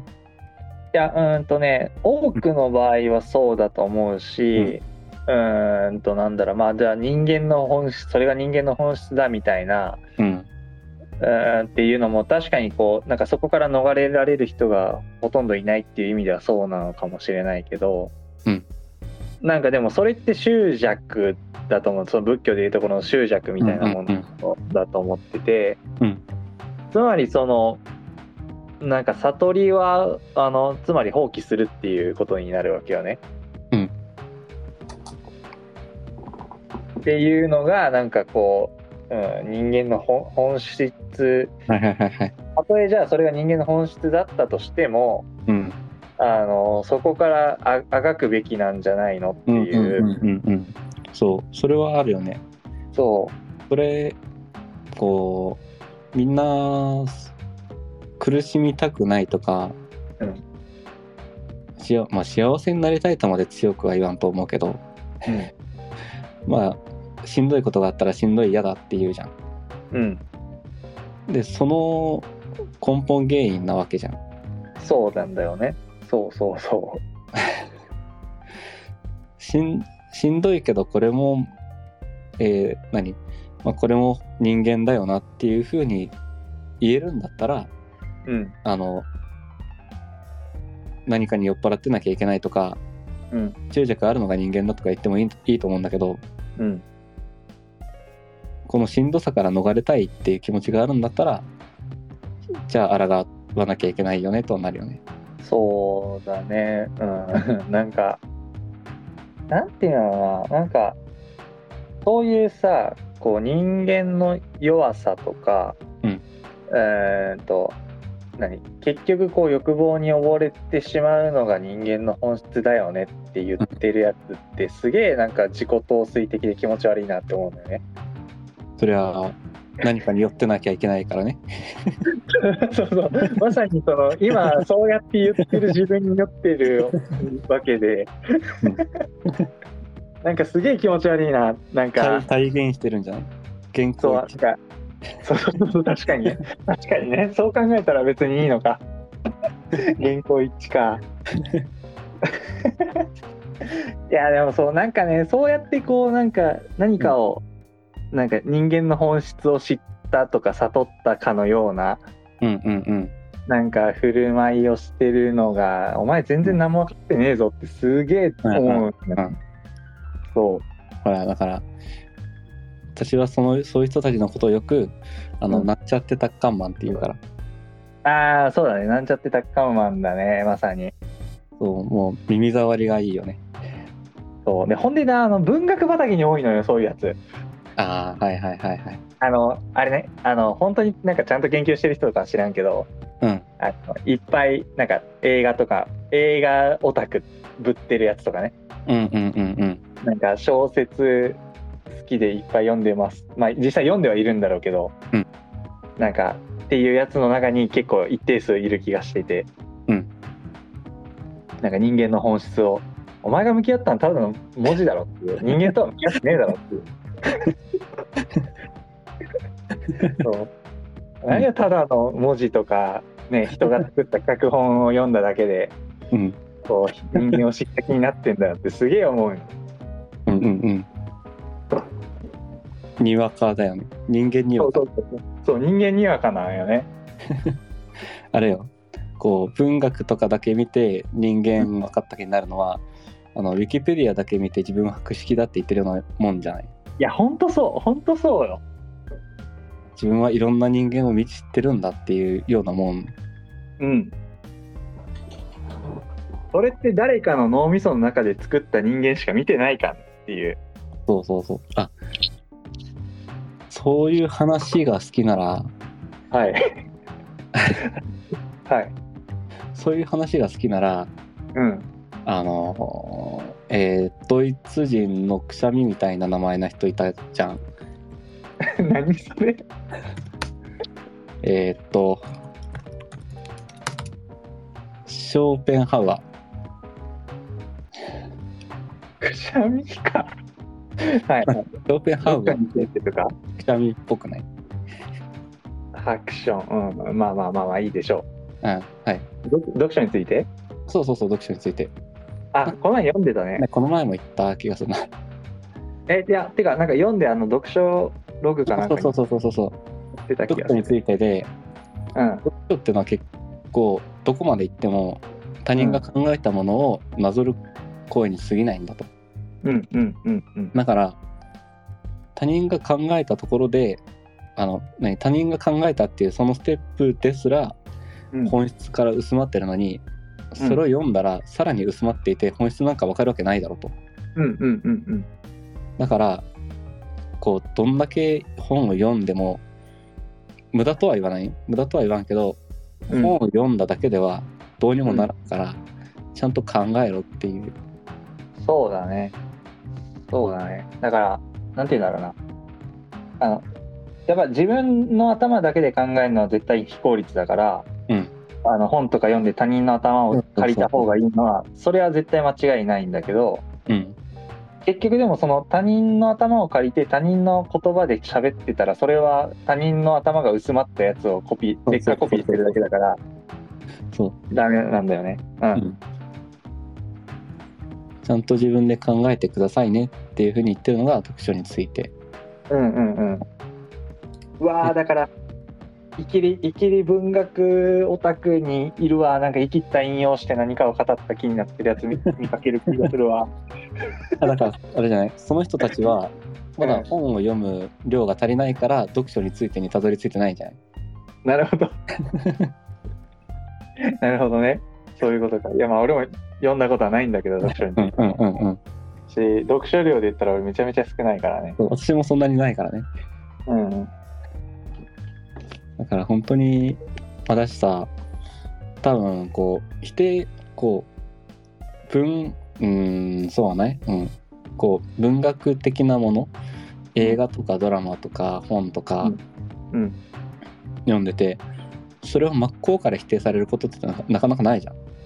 うんうんうんうん。ん。でもさ理系畑だとさ、うん真っ向から否定されるしかないじゃん。うんうんうんだからこの自分が間違ってるんだっていう事実を突きつけられる回数が全然違いそうでああだからそれって本来理系とかっていうわけじゃなくて、うんえっ、と研究うんみたいなその要はまだ誰も知らない未知のことに立ち向かう時絶対そうなる、ならざるを得ない。理系的なもの分野じゃなくてもうん、そうではある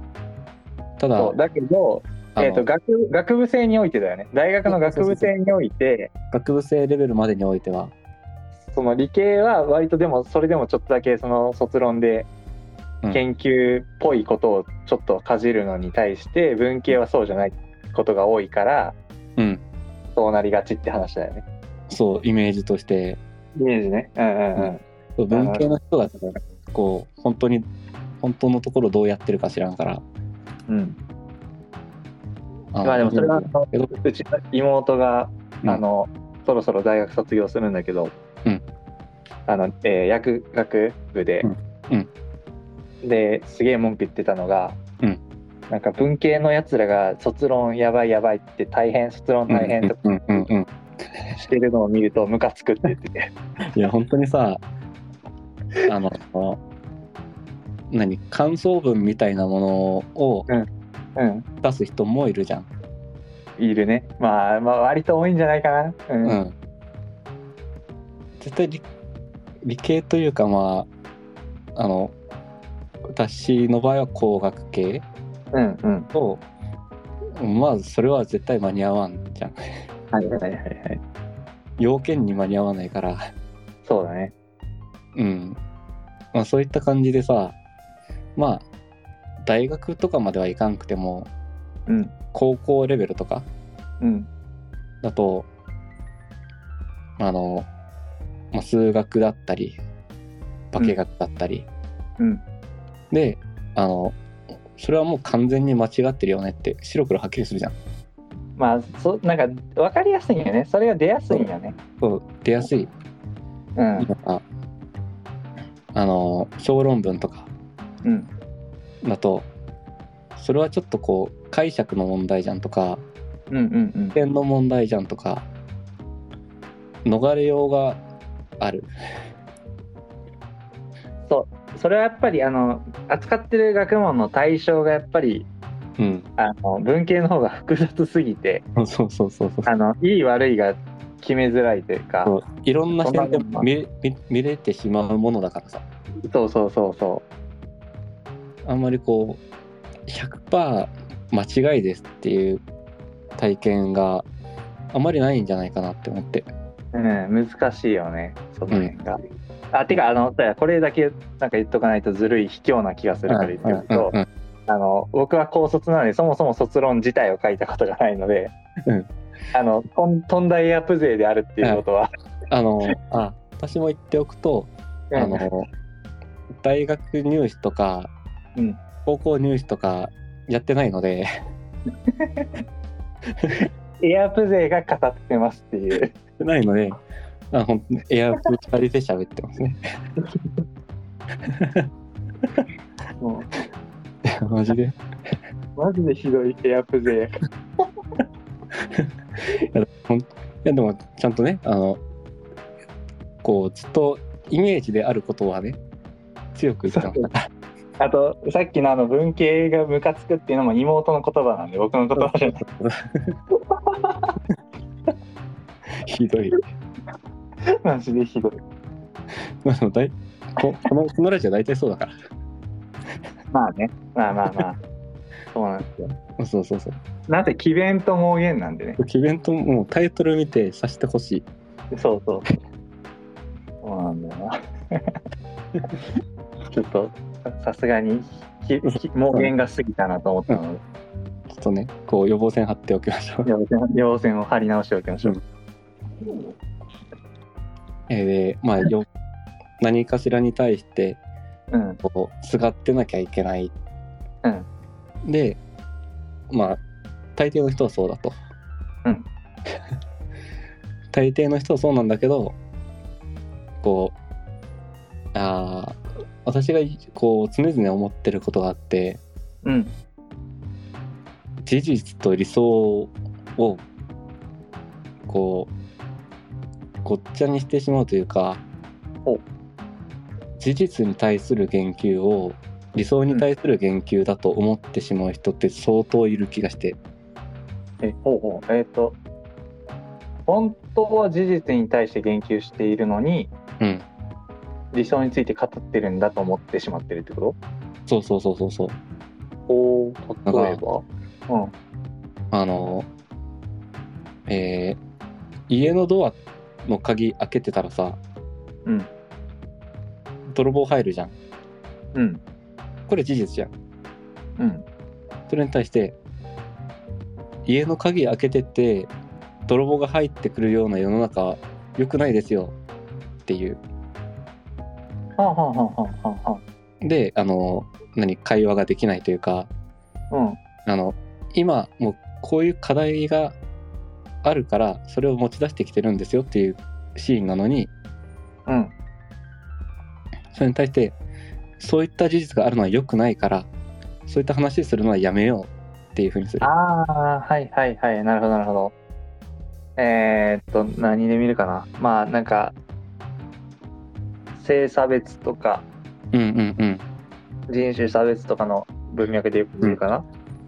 な。そうね。ね、そういう、もう、あらゆる話題あらゆる課題についての話題でうん見る気がするんだよねそういう人たちうんまあだからあそうかせ女性平等みたいな話が分かりやすいからだから現状、うんえーあじゃあ例えばじゃあ現状、えー、とうん男性の経営者が多くて、うんえっ、と、えーなんだろうな例えばじゃあ女性子供を産みたいと思った時に女性はもうコンドーム用で仕事を休まなきゃいけない期間がうんうんうん発生してしまうから出世競争に不利だよねっていう話をした時に、うんえーっとそんな社会はおかしいから、うんえーこれをだから事実に対する言及だと勘違いしちゃうってことそんな社会はおかしいから、うんなんだ女性ん難なんしいなか。ねあうのん私もこれ話題に出してて難しいのがうんそういう人たちの思考をトレースするのがあまりにも難しく て確かに。あの例が出せないのよ今えーっとえでもなんかここんな感じ よね。こんな感じよね。そうそうそうあ のこう今今こうこういった問題がありますよねうんって話をししててだから一緒に解決しましょうよっていう話をしてるのに、うんあのそんなのおかしいからそんなこと言うなっていう、 あーはいはいはい。あまあじゃあた例えば例えば、えっと、すごい家計が苦しいうんうん家庭で、うんえーっと夫婦ともに育休取るのは厳しいと。うんうん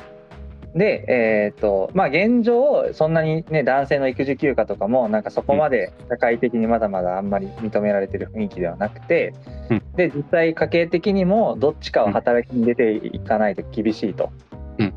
みたいな状況の中でじゃあ,、えーっとね、あの何奥さんが家に赤ちゃんの面倒を見て、うん旦那さんが仕事に行くみたいなってするのが、まあ、現状最適解じゃんうんうんうとんそれが理想的かどうかは別として現状それが最適解だよねっていう話に対してうん文句をつける人みたいなあそうそうのがその理想と現実を区別ついてないみたいな感じだね。そうそうそうそうそうはいはいはいはい。でね喋ってるうちに、うんなんでこの話題になったか今ちょっと忘れててあるあるあるある。あれあれ 横道にそれすぎて帰り道帰り道分かんなくなっちゃったいや結構なんかやっぱ刺さる具体例を出すってめっちゃ頭使うよね。そうなんだよなそっちに脳みそをどんどん取られるから。そう私意味わかんない人の例出すにはもう本当に意味わかんないことを考えなきゃいけんからさそうなんよな。えー、えーっとだから多分多分うん。執着えー執着なくした方がいいはちょっと行き過ぎではい。えとあ何かにとらわれるのは良くないとらうんとらわれてるのは良くない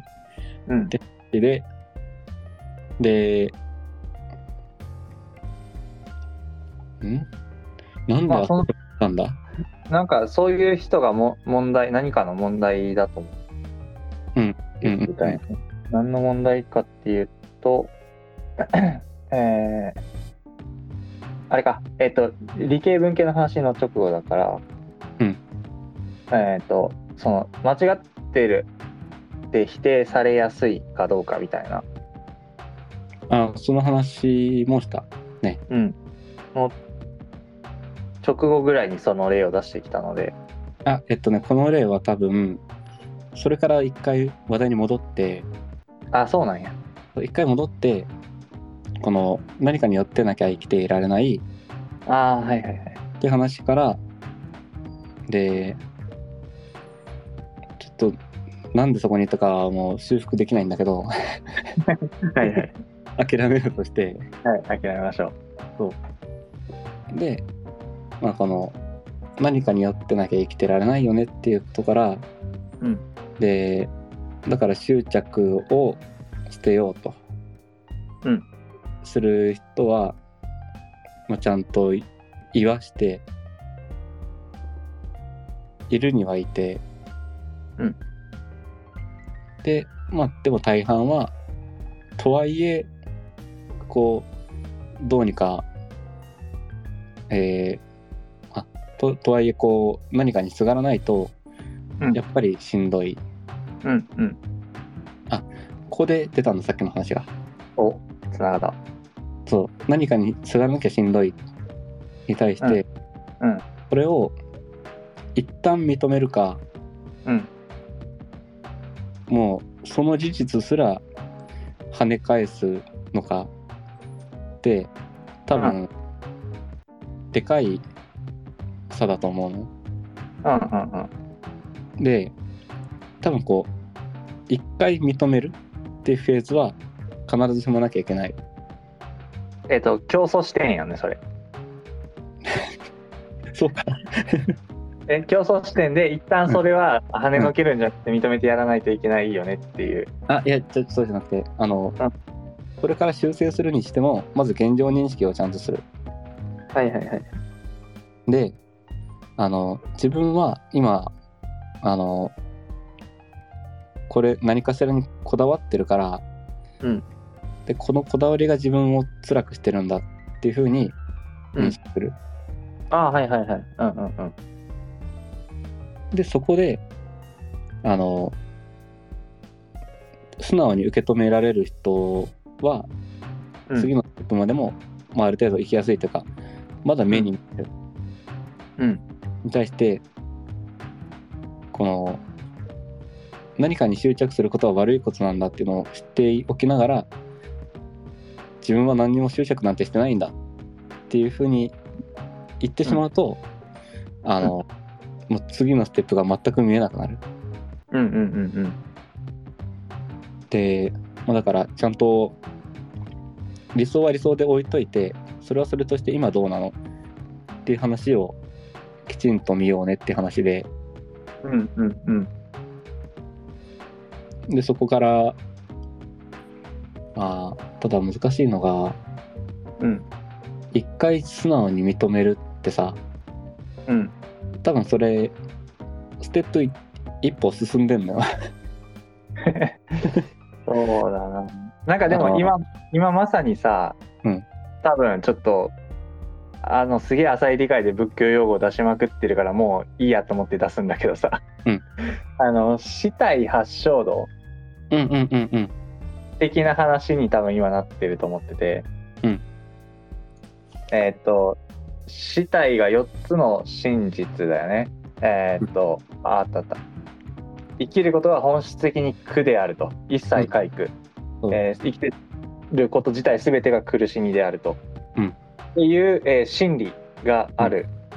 えーのが一つ目で、うんで、えーあらゆる出来事次が実態、えーあらゆる出来事が何らかの因果関係によって起こると、うん全ては因果によって因縁によって起こるうんっていう心理があると。うんで、えーと熱帯、えー煩悩を消すことで苦がなくなる。うんこれがさっきから言ってる執着とかっていう話だよね。うんうんうん。で、えー、胴体っていうのが、えー煩悩をなくし悟りを得るために次の発祥道を実践する、えーことが大事ですよっていう心理があると。うんで、えー発祥道これがだからその心理とか悟りに至るための8つの方法。うんで、えーあだからこれ結構あれだな俺らがいつも言ってることだな。そうなんだよな。えー正しいものの見方をしましょう、うんえー正しい考えを持ちましょう、うんえー正しい言葉を語りましょう、うんそして正しい行いをしましょう、うんで正しい生活を送りましょう、うんそして正しい努力をしましょう、うんそして正しい自覚をしましょう、うんそして正しい瞑想をしましょう、うんうんが、まあ、衝動と。うんまあ、もちろん、えー、と正しいの内訳はもうちょっと詳しく書いてあるんだろうけど、そうこの正しいっていうのは別にこう一般的に社会的に正しいとかそんな話ではないからね。ではなくてそう、うんちゃんともっと詳しく書いてあるけどまあ一旦分かりやすく言うとそういう感じ、うんの話を多分ずっと我々はしてるんだよね。そうなんだ よな。もうあの手この手でうんこの話をしてるよね。まあでも釈迦もそうだよねその対話の中でこのずっとこの話してるんだけどその意味が一もうここなんよな。そうそう相手によって合わせていろんな話をうんうんうん具体例をあい相手に伝わる具体例を挙げながらこの話をずっとしてるっていう話だもんね。そうそうそうそういやーうんあの宗教を開くときは非対発衝動をベースにしたあるいはもうそのまま取ってきたうん基本点を立てましょう、そうだねだからそれは全然なんかそうやっぱ仏仏教エセ仏教信者的にはこそやねやぶさかじゃないよね。ね でだからどこを努力するかっていうとうんうまいアナロジーをいっぱい考える。うそういやそれもブッダがうんたくさんやってることだよねいやでもブッダのさやっぱ時代にはまるそうそうそう例えとさ、げうんやっぱ現代にちょっとそこら辺はチューニングしないといけないから、うんうんだからあれだねあの何デジタルリマスター版というかさそうだね死体衝動デジタルリマスター版をそうそうそう作らないといけないねうん そうだそうだそういうことよのものを作っていかなきゃいけない言ってることはねもう本当に普遍的なことだからねうんうんそうだねうんあまあだからそれがさ何回か前に言ってたさ、うんあのなんていうんだっけあの例みたいなやつ例あのチベットのなんか仏教でその自分のこう霊を作ってそいつと喋るみたいなあ話はいはいタルパタルパあとタルパタルパ、うんタルパって現代で言うと推しのことじゃんみたいなうんうん話になってたと思うんだけどあれはだから一つデジタルリマスター版に成功してるうんあれデジタルリマスター版成功してるだからああいうだから推し活って多分やっぱ宗教との親和性高いからさうんうん基本は推し活に例えていくのがいいよねそうだしあのまあ本当はね私ができできなきゃで きなきゃいけないわけじゃないけどうんのはあのちゃんとエンタメにすることああそうだねそうだねそれは大事だな今の時代説教だけの宗教なんて流行らんて流行らんなそれはそうだだからエンタメにしてうん共もう何楽しみながら共感を得てうん自分もこうなりたいっていう風にさせなきゃいけないうんだからまあ少年漫画みたいなもんだよねうんああわあちょっと待って1個話題が解決したそれであ何えっとね話題メモの中に1個入れてたのが、うんあのなんか配信者とリスナーの茶番って寒いなっていうのがあって、ああとねうん、っていうのもなんかすげえ思うのが、うんえーっとまあなんか、えー例えばなんだろうなちょっとこう何今度予定していたライブイベントが、うんえーちょっと準備がごたついて延期になりましたとかがもしあったとするじゃんか。うんってあった時にやっぱりその配信者側はすごいこう練りに練って準備してただろうし、うんあの真剣にやってただろうからこうなんか本当に申し訳ありません次からこんなことないようにみたいな真面目な口調になるとは思うんうんうんだよね。ででファンとかも、うん、まあしゃあないしゃあないっていう雰囲気にはまあなると、うんうーん思うよね。でだからそこは、えっと多分なちょっと例を見せたな、えー それは別に問題がなくてそれはなくてうんなんかじゃあなんかねなんかきしょいなと思ったのがなんかそのすげえファンがなんかすごいなんか真面目ぶった態度を取るというか。うんはいはいはいえーっとね、一個どっかにメモっていたんだけ ど。あ、そうそうそう、なんか、例えばその引退とか、うんなんかその箱を抜けるとかうん、のタイミングで、うんまあなんか、オタクどもは騒ぐわけじゃんか。うんうん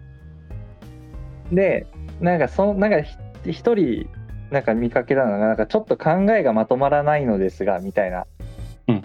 っていう、その最初の文言の後にいろいろお気持ちをツイートしてる人を見かけたことがあって、うんうんうんよくいるねあの、推しが引退してショックですとか、うんなんか、あの、ふ活動は続けるらしいけど箱を抜けるっていうので、うんなんか、どうなるんだろうとか、っていうのは全然まあまあわかるんだけど、うんなんかちょっと考えがまとまらないとお前一ファンであるお前が何を考えると言うんだって いうななんて言うんだろうなその、うんなんか変に運営目線に立ってというか、うんなんか配信者としてこうあるべきだよねとかなんか、うんっていう指示するやつすげえキモいなってめっちゃ思ってたんよね。うんうんうんうんとかななんだろうななんかこう人の道を解き出すというかまあだいぶうんそうそうそうなんかえっ、と謝罪の仕方に誠意がなかったら切れるファンがいたりとかうんうんうんうんうんなんか意味わからんなってずっと思ってたんよただのコンテンツじゃん。うんそのコンテンツがなくなって残念だなっていう気持ちはあるかもしれないけど、うんまだそこにお金も払ってないし、うんなんかそのなんや配信者側がも申し訳ないっていう気持ちはわかるけどファン側がなんかどうこう真面目腐ったことを言うなんか一コンテンツをただ楽しんでるやつが何を真面目腐ったことを言ってるんだっていう本当にそううんそうなんか意味わかんねえなって思ってたんだけど、うんごめん話がなくなったけどそうそう思ってたんだけど今解決してそれが、うんえっとその何仏教思想とかこう何かこう教えを解くうんのが説教臭くならないようにするために、えっとエンタメ性とかを取り入れる必要があるってなった時に、うんそれをもしかしたらあの配信者たちはすでにある程度体現してるのかもしれないと思って。あしてると思うよそうだってそういうさ真面目なその人の道を、うんなんか人としてどうなのみたいな話をさファン同士で自発的に行っ行ってるわけじゃんかえ待って待って待ってうんはいはいはいそのなんかなんかファンファンとしてこういう振る舞いが大事だとかなんあかはいはいはいこういうこういうコメントはしちゃダメだとかってうんなんかさももちろん誹謗中傷みたいなのはダメだっていうのは分かるんだけど、うんなんかもうちょっとこうなんか窮屈ななんか、うんそんなマナーお前失礼クリエイターかよみたいなうんファンとかいたりするわけじゃんか。うんうんけどなんかそういう文化ができてきてるその一エンタメの中でうんそういう真面目なことをみんなが考える空気ができてきてるっていうのは、うんあの本当にこう宗教として成功してるんじゃないかなと。いやーもう違うと思うなそうこんなに長いこと喋って全然違う。えっとねあそれは仕方ないところはひ一つあってうん多分あのオタクコンテンツとかオタクコミュニティにそんなに触れてないよねまあそうだねそれはそう。だよね。うでああいう振る舞いってもううんどこでもやってんのよ。うんうんまあえっ、とそれはどこでもっていうのはあもうあらゆるところであのあらゆるコンテンツの周りでああはいはいはいはいはい。やっててあうんあらゆるっていうとちょっと、うん、あらゆるというとちょっと広いなえっとねうん特にある一部のファン層向けのコンテンツにむの周りではうんよくやられていてはいはいはいはい。でそういう人たちはあの他人を取り締まるのが大好きなのであああの新しいルールを作ったりうん自分が不快であることをみんなが不快であることにすり替えてうんそあたかも前からそんなルールがあったかのように人を取り締まったりするし、うんもう何かしら自分がもう自分が好きなコンテンツってさえうん何かしらちょっと気になるところがあったらすぐ学あの学級会を開くしはいはいはいはい。だからそこはねもうエンタメとはもうエンタメの内容とは全く関係なくてそっか。あのただそういう属性の人が集まる場ってだけあそこはうん、なるほど。ただな。うん。でもあの途中で同意しかけたところはちゃんとあって うん、はいはいはい。あの結構ねライバーのあの、まあ、マシュマロ読みはいはいはいはい。うんうん。マシュマロ読み配信って結構やってんのよみんなやってるね。そこであのそのライバーのあの価値観ってのが出てくるわけようんうんうんうん。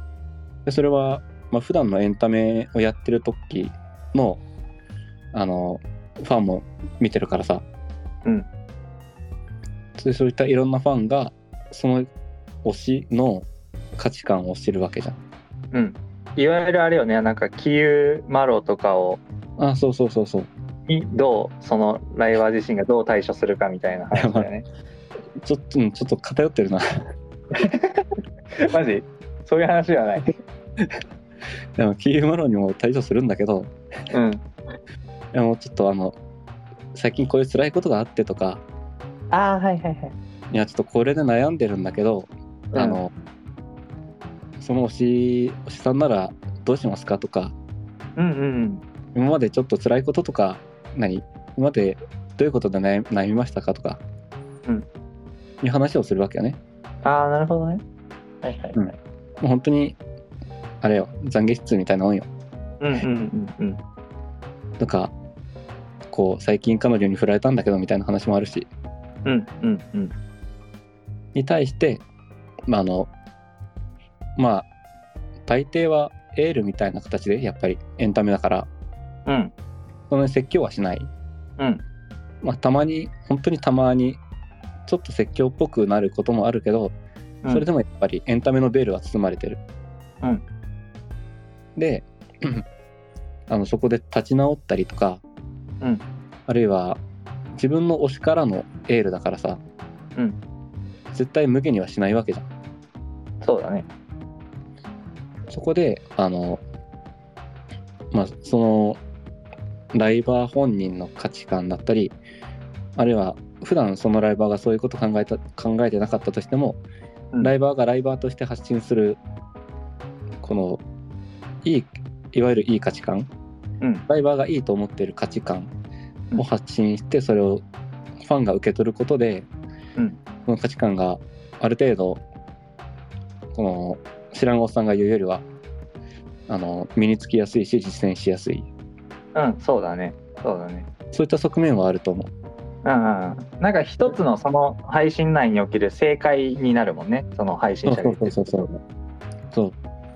そういうことでこのエンタメと、えー価値観の不況をうん混ぜて発信するっていうことには成功してるうんうんうん。そうだね。そういう意味で同意はした途中でなるほどなるほど。だから、そうか、あの丸読みがそう、だから、その、相談、えっ、と、お寺に相談行くっていううんうん行為になってるわけだね。そうそうそうそうで、教祖様からありがたいお言葉を授かると。うん。ああ。うんうんうん。推しってことはさ絶対自分的な人って思ってるわけじゃん、うん、絶対かはちょっとわからんあの素敵じゃないただ面白い人間として見てる場合もあるからまあでもいわゆるその推し活みたいな推しっていううんそと結構絶対的なものだよね。あそうそうそうそううんうんうんあある程度好ましい人間性と思ってるわけじゃんうんうんうんでその人から出る言葉だからうんある程度もう好ましい、えー価値観だったりうん好ましい指針だと思ってもうスッと受け入れるわけじゃんうんうんうんだからねやっぱりあれはあのエンエンタメと価値観をきちんとどっちも両立して布教するそうだね。ことでそうかそうか。じゃあやっぱりなんか手法は割と確立されてるというか、うんうんうんいい手法効果的な手法を取ってるなっていう感じではあるよね。そうそうそうそうそう。あれ効果的ああうんそう効果的だよ多分。じゃあ、あそこにちゃんと死体発症度をぶち込めばいいわけだ。うんそう。いや多分ねこのエンタメと宗教というかうん価値観だったり生き方ってうん。ちゃんとやろうとしてるのもう手塚治虫の時代からやってるよ。そうなんだよね。そのそうそうそう。なんか表現者ってみんなやってるんだよね、そこを。だし火の鳥ってまさにそういう話じゃん。俺、火の鳥読んでねえわ。あ読んだ方がいいあ待って 絶対読んだ方がいい読みます。あれはもうすもうげ原点にして頂点みたいな漫画だからああ、あれは本当に読んだ方がいいみんな読んだ方がいいオッケーオッケー。読むわ。あれね確かねあの文庫本文庫版だとあのブックオフで3000円ぐらいで全巻買えるから3000円はいはいはい。 100円ぐらいかなうんうんうんうん。全巻揃えられるからオッケーオッケー。あ、Kindle Unlimited に入ってんじゃん。おいいじゃんアニメテッドは加入してんの Unlimited は、いや、一時期加入してたけど、ダメじゃんあダ抜けちゃった。 メじゃんけど、うんどっちが安いかこれ読むとき一旦加入しようかな。うんいいね。OK、読みます。うん。今ので、ちなみにどどんな話なのあ火の鳥はね今の文脈でお。あんな何があ、今の文脈で、その火の鳥とかからずっと言ってる話って言ってたから。あっていうのはこの火の鳥もうんあの、だいぶこう無情感みたいなものをは感じさせるような作品なんだよねあ。うんうんうんうんうん。無情感と因縁かなうんうん本当に結構仏教的なというかうんまあ多分、まあ、仏教とかじゃなくても哲学的なみたいなさうんこう自然を観察しながらうんものを考えたら、まあ、こういったこの世界の見え方になるんだろうなぐらいのっうんうんていう作品でこのまあ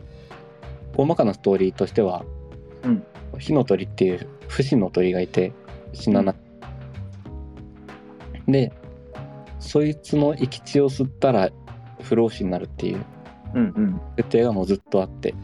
うんで一巻一巻でもう一巻一編なんよ。うん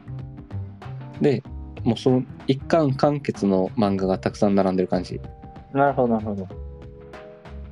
うーんつながりは多少あるけどね。はいはいはいうん、でこの火の鳥の生き地を巡って戦争することもあるしうんもう全く火の鳥追わずにうん火の鳥がただ愚かな人間を見てるっていうう、んそういった感じのは話もあるしうんうんうんでただえー多分共通してるのは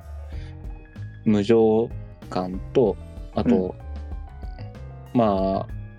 多分言い方ちょっとちょっとずれてるけど無力感おおまあその人間ごときがどうあがいても仕人方ないんだ間ごときっていうみたいなうんうんうんうん結構強い火の鳥目線だからさああ仏教っぽいねとあとまあ輪廻が強くこの輪廻転生の輪廻が強く出てる感もある。おおそうなんやえまあでそれがこの輪廻っていうのが、まあ、えうん丸まって永遠とかにもなるしうんうんうんでこの永遠に続く時間の中でうんうんでもやっぱりいろんなものが朽ちて栄えてっていううん無常を表現したり、なるほどそれで言うとさ、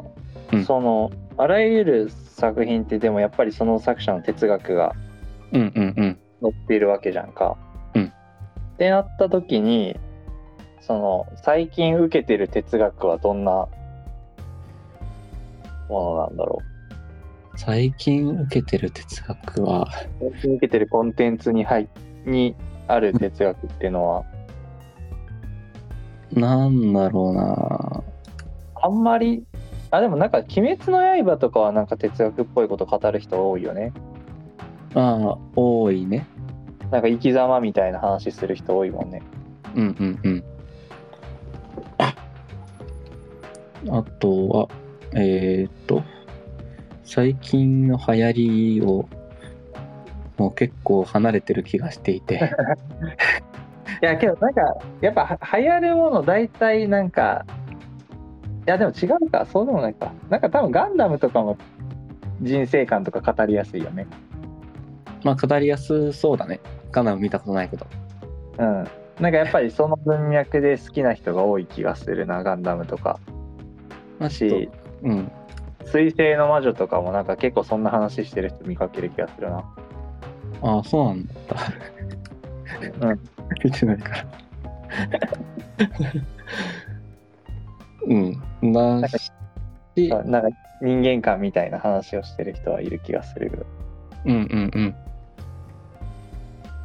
あと、まあ、最近大人気な作品といえば、やっぱり推しの子ちゃん。あそうだねあれはどんな哲学だあれは、えっ、と一旦アニメで放送されてるところまでだと復讐劇だねふまあ、ストーリー的には復讐劇なんだけど、うん一番下にあるもの、うん一番土台になるものは多分、この、まあ、恋愛だったり、この、多分、あの、今回のラジオのテーマと、うん結構重なるよ。あの、恋愛だったり、まあ、うん推し、うんっていうのは、あの、まあ、主従関係なんだ。上下であって。おうと、まあ、よくこの推しの子で使われるのは、うんファンっていう読みに対して奴隷っていう漢字を当てはめるのね。へえそうなんやで、うんうんあの作中でもアイドルだアイドル活動だったり俳優活動だったりタレント活動を行いながら、うん自分に好意を持ってる人を、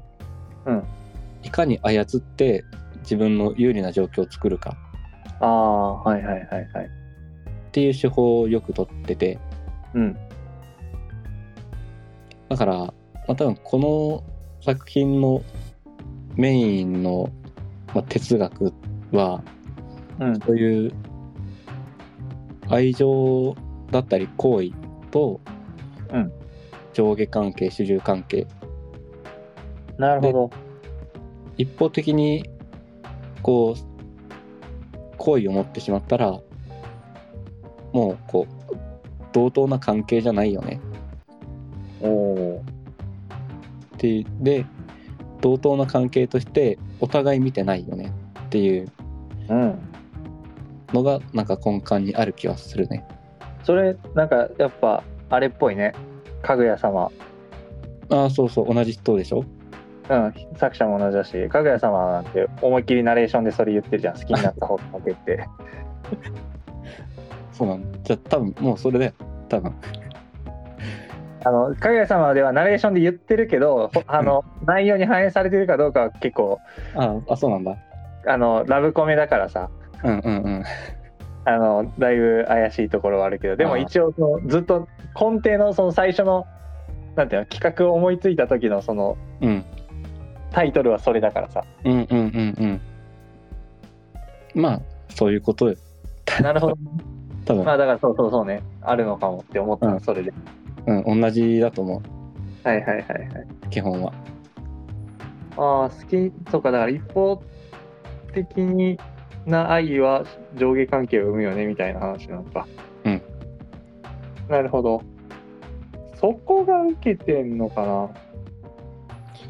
ーんそこそこがそのまま受けてるとはあんまり思えないよね星の子ってなんで人気なのさあ推しオタクあるあるが入ってるいやでもそんなことオタクあるあるは入ってはいるとは思うけどうんうーんなんかなジャンルとしてはミステリーああそうだよね犯人は誰だみたいなご犯人はところ誰だねと自分の父親を探すうんうんうんでまあ魅力的なキャラは、まあ、出てくるちゃんと出てくるうんうんでこう主題歌がよ良かったから人気なのかっていうとあのアニメになる前から大人気だったそうだねあの連載当初からめちゃくちゃ話題になったもんそうね連載当初から大人気だったからうんまた関係なくてうんまあもちろんねアニメ化してその歌から入った人も多いは多いだろうけどうんうんうんもうその前からもう推しの子はもうアニメになるって聞いたらまあ本当に納得だったからね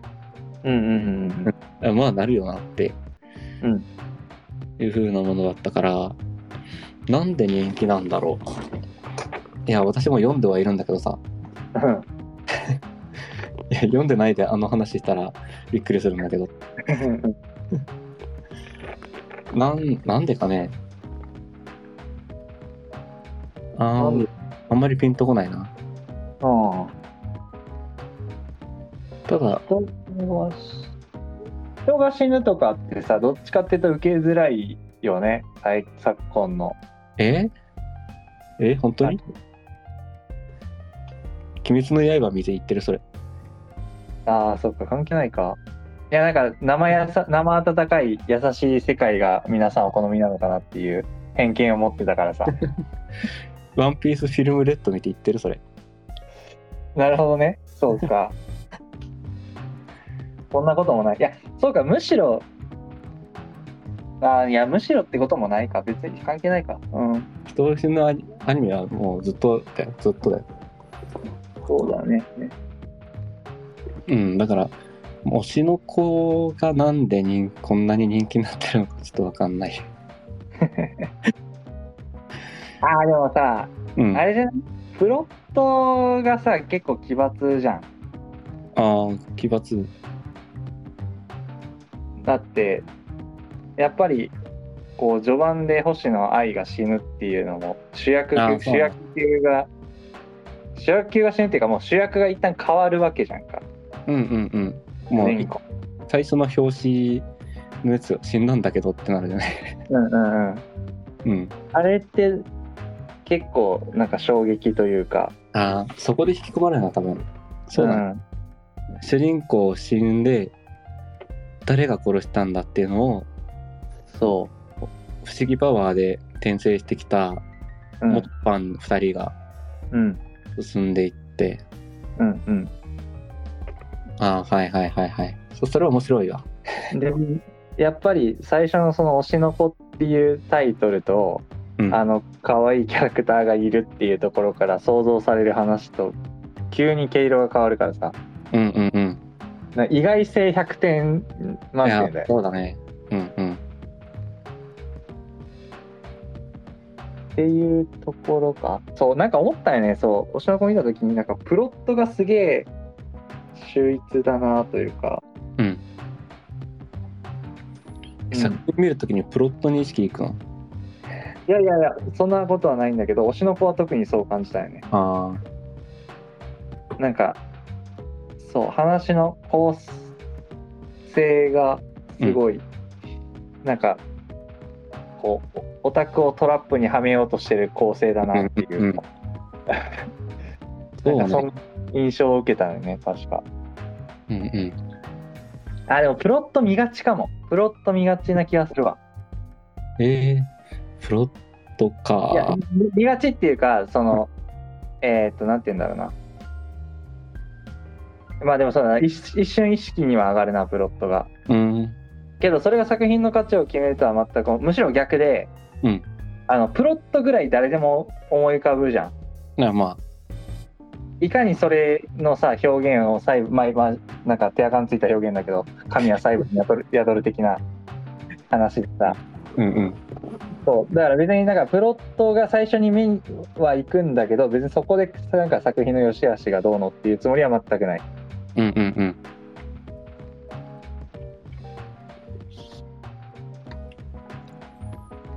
けどなんかそう推しの子はそうだねなんか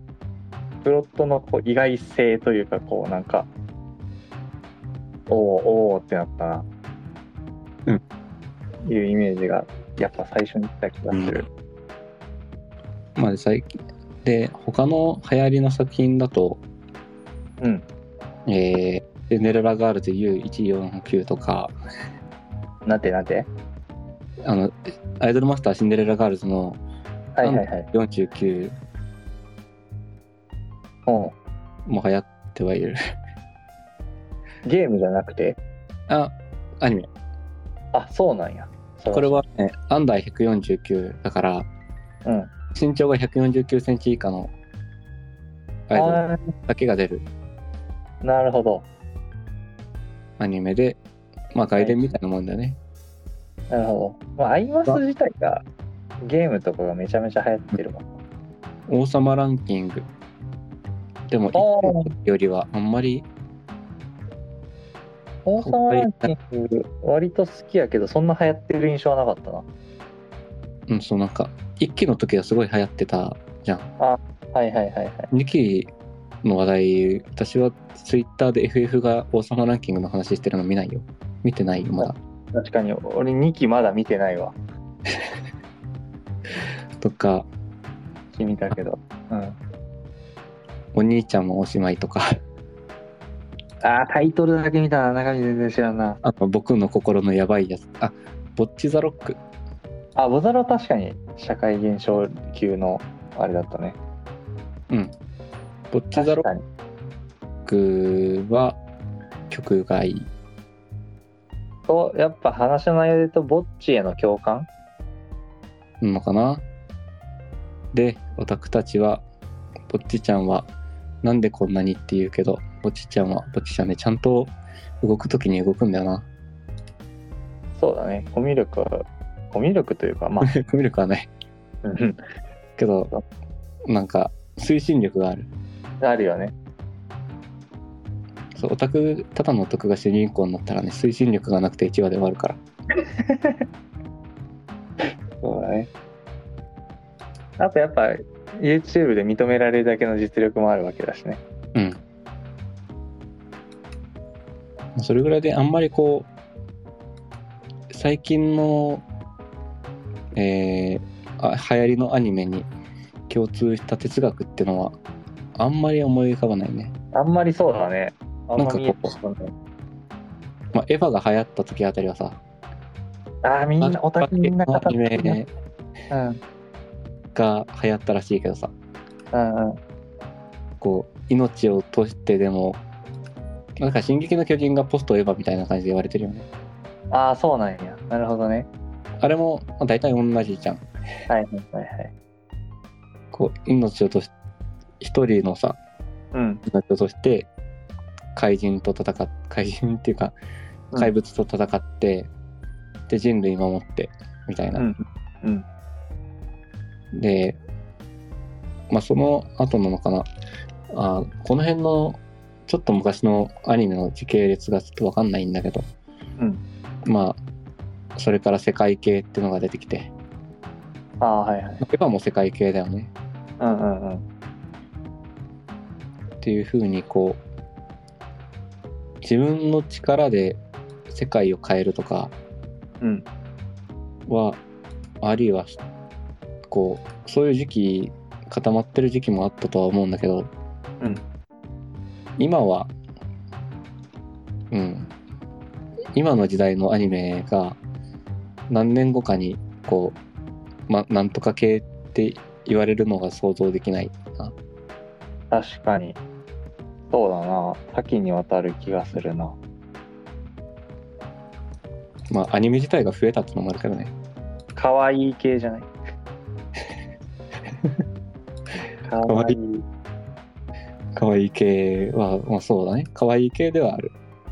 それ言ったら鈴宮春日も可愛い系だからヒロイン、ポン、ポンコツ 系。アーニャ、アーニャとか、ぼっちとか。ああまあそっかそっか、まあ、ポンコツ系はあるかどうだろう。ちょっとそれで一括りにするのはどうかなって感じなだけど。なんかこうキャラの特徴じゃないですねまあでも、そうなんじゃないキャラの特徴にフォーカスが当たっている時代。 ああまあキャラものっていうかさうん。言うよねそれはキャラ、なんか、うん、そうそう。なんかストーリーとかももちろん面白いものも多いんだけど、うんどこで受けるかって言った時に、やっぱ魅力的なキャラありきっていう。うんそうまあだから言っちゃえばこう推しの推し文化そうだね。まあそっか魅力的なキャラがたくさんいるっていうのはまあ一つくくれるのかなうんうんうん。推し文化だな。ほんまに推し文化の時代やな。ほんまに推し文化 推し文化の時代やな。うんいや、いいんですけどね。いいんですけどね。何なんだろうな、この ももやもやは。うんなあなんかこういやーまあ、作品自体にこういい悪いはなくてうん。クオリティが悪いとかクオリティがいいとかの話ではなくてうんうんそれを見る側がうん。うん。全然こう作品見てるのに作品じゃなくてキャラばっか見てんのああ、そういうところかな。うんうんうん。だから同じもの見ててもうん、全然見てないのそうね。確かに、そうだわ。好きなラーメン屋さんの、あの、レビューに、うん店長がイケメンですばっか並んでたら、あうんうんうんちょっとムカつくもんね。ああそうそんな感じだねあそこは味がうまいんだよって言いたくなるもんね。そうそうそうそうそうああもうそんな感じだねああ、あそのだ、からそのもやもやか。はいはい。うんそうあのバンドのファンがうん。ボーカルイケメンって言ったりさああ、はいはいはいはいはい。こうシンガーソングライターの女の人に対してうん。美人すぎるっていう風に言っちゃったりあうんうんうん。同じよねそうだね。それ、うん本当に好きな人からしたらちょっと嫌だもんね。そうそうそうそうそう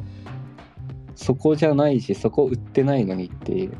うんうんうん。アニメはそこ売ってんだけどねまあまあまあまあ。まあまあまあそこでうんあの全然そのもの見てないよねっていう風になるからちょっともうや、そうだな。なんか、ほっときゃいいのにね。なん で、別に自分の何かが脅かされてるわけでもないだろうに。うん今うんそうね私はあんまりもうやらんけどねああ、そうなんや。ほっといてる。ほっといてるうん。私はかなりもやるな。なんならそういう人たちがいるからこそ今のこういう興行収入アップアップがうん、うだんか。そう、その理屈はめちゃくちゃわかるの。あの、あれだね、スポーツとかでもよく言われる、あの、にわかを大事にしない業界は衰そう退するみたいうな。そそうそうもうにわかを大事にしなきゃそう、それはね、その理屈はめちゃくちゃ頭では理解してる。な頭んでだはけどなんだけどあのそういう人たちがうん。自分オタクですって言い始めたらちょっとうあちーは話が違うよってなるなるほど。それはあのテリトリーを侵されるからはいはいはいはいはいはいはい。うん。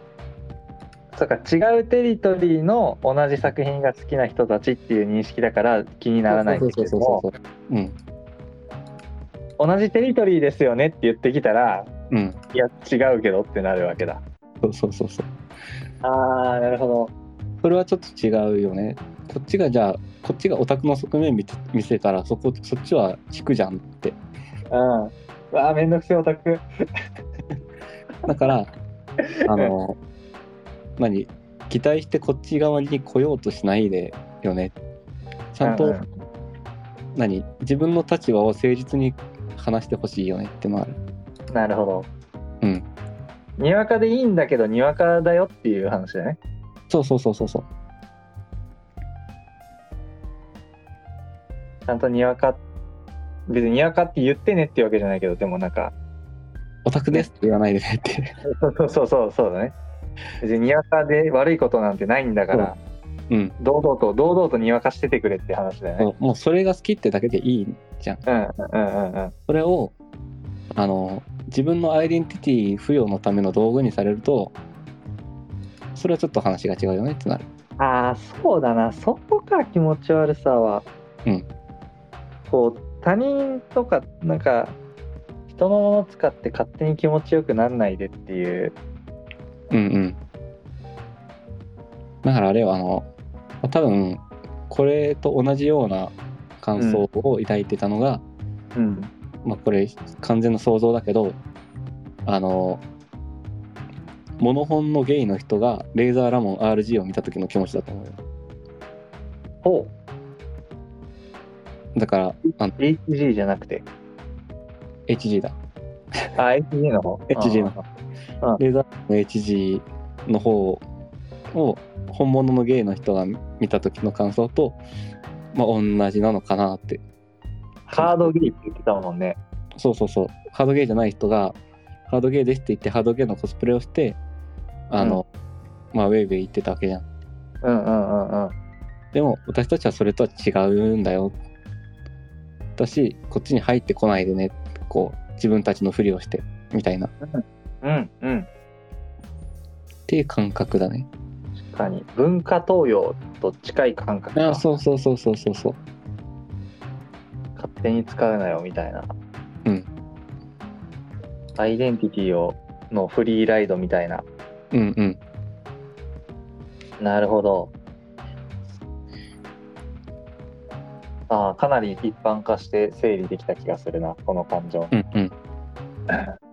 なるほどねもうそれでもやる。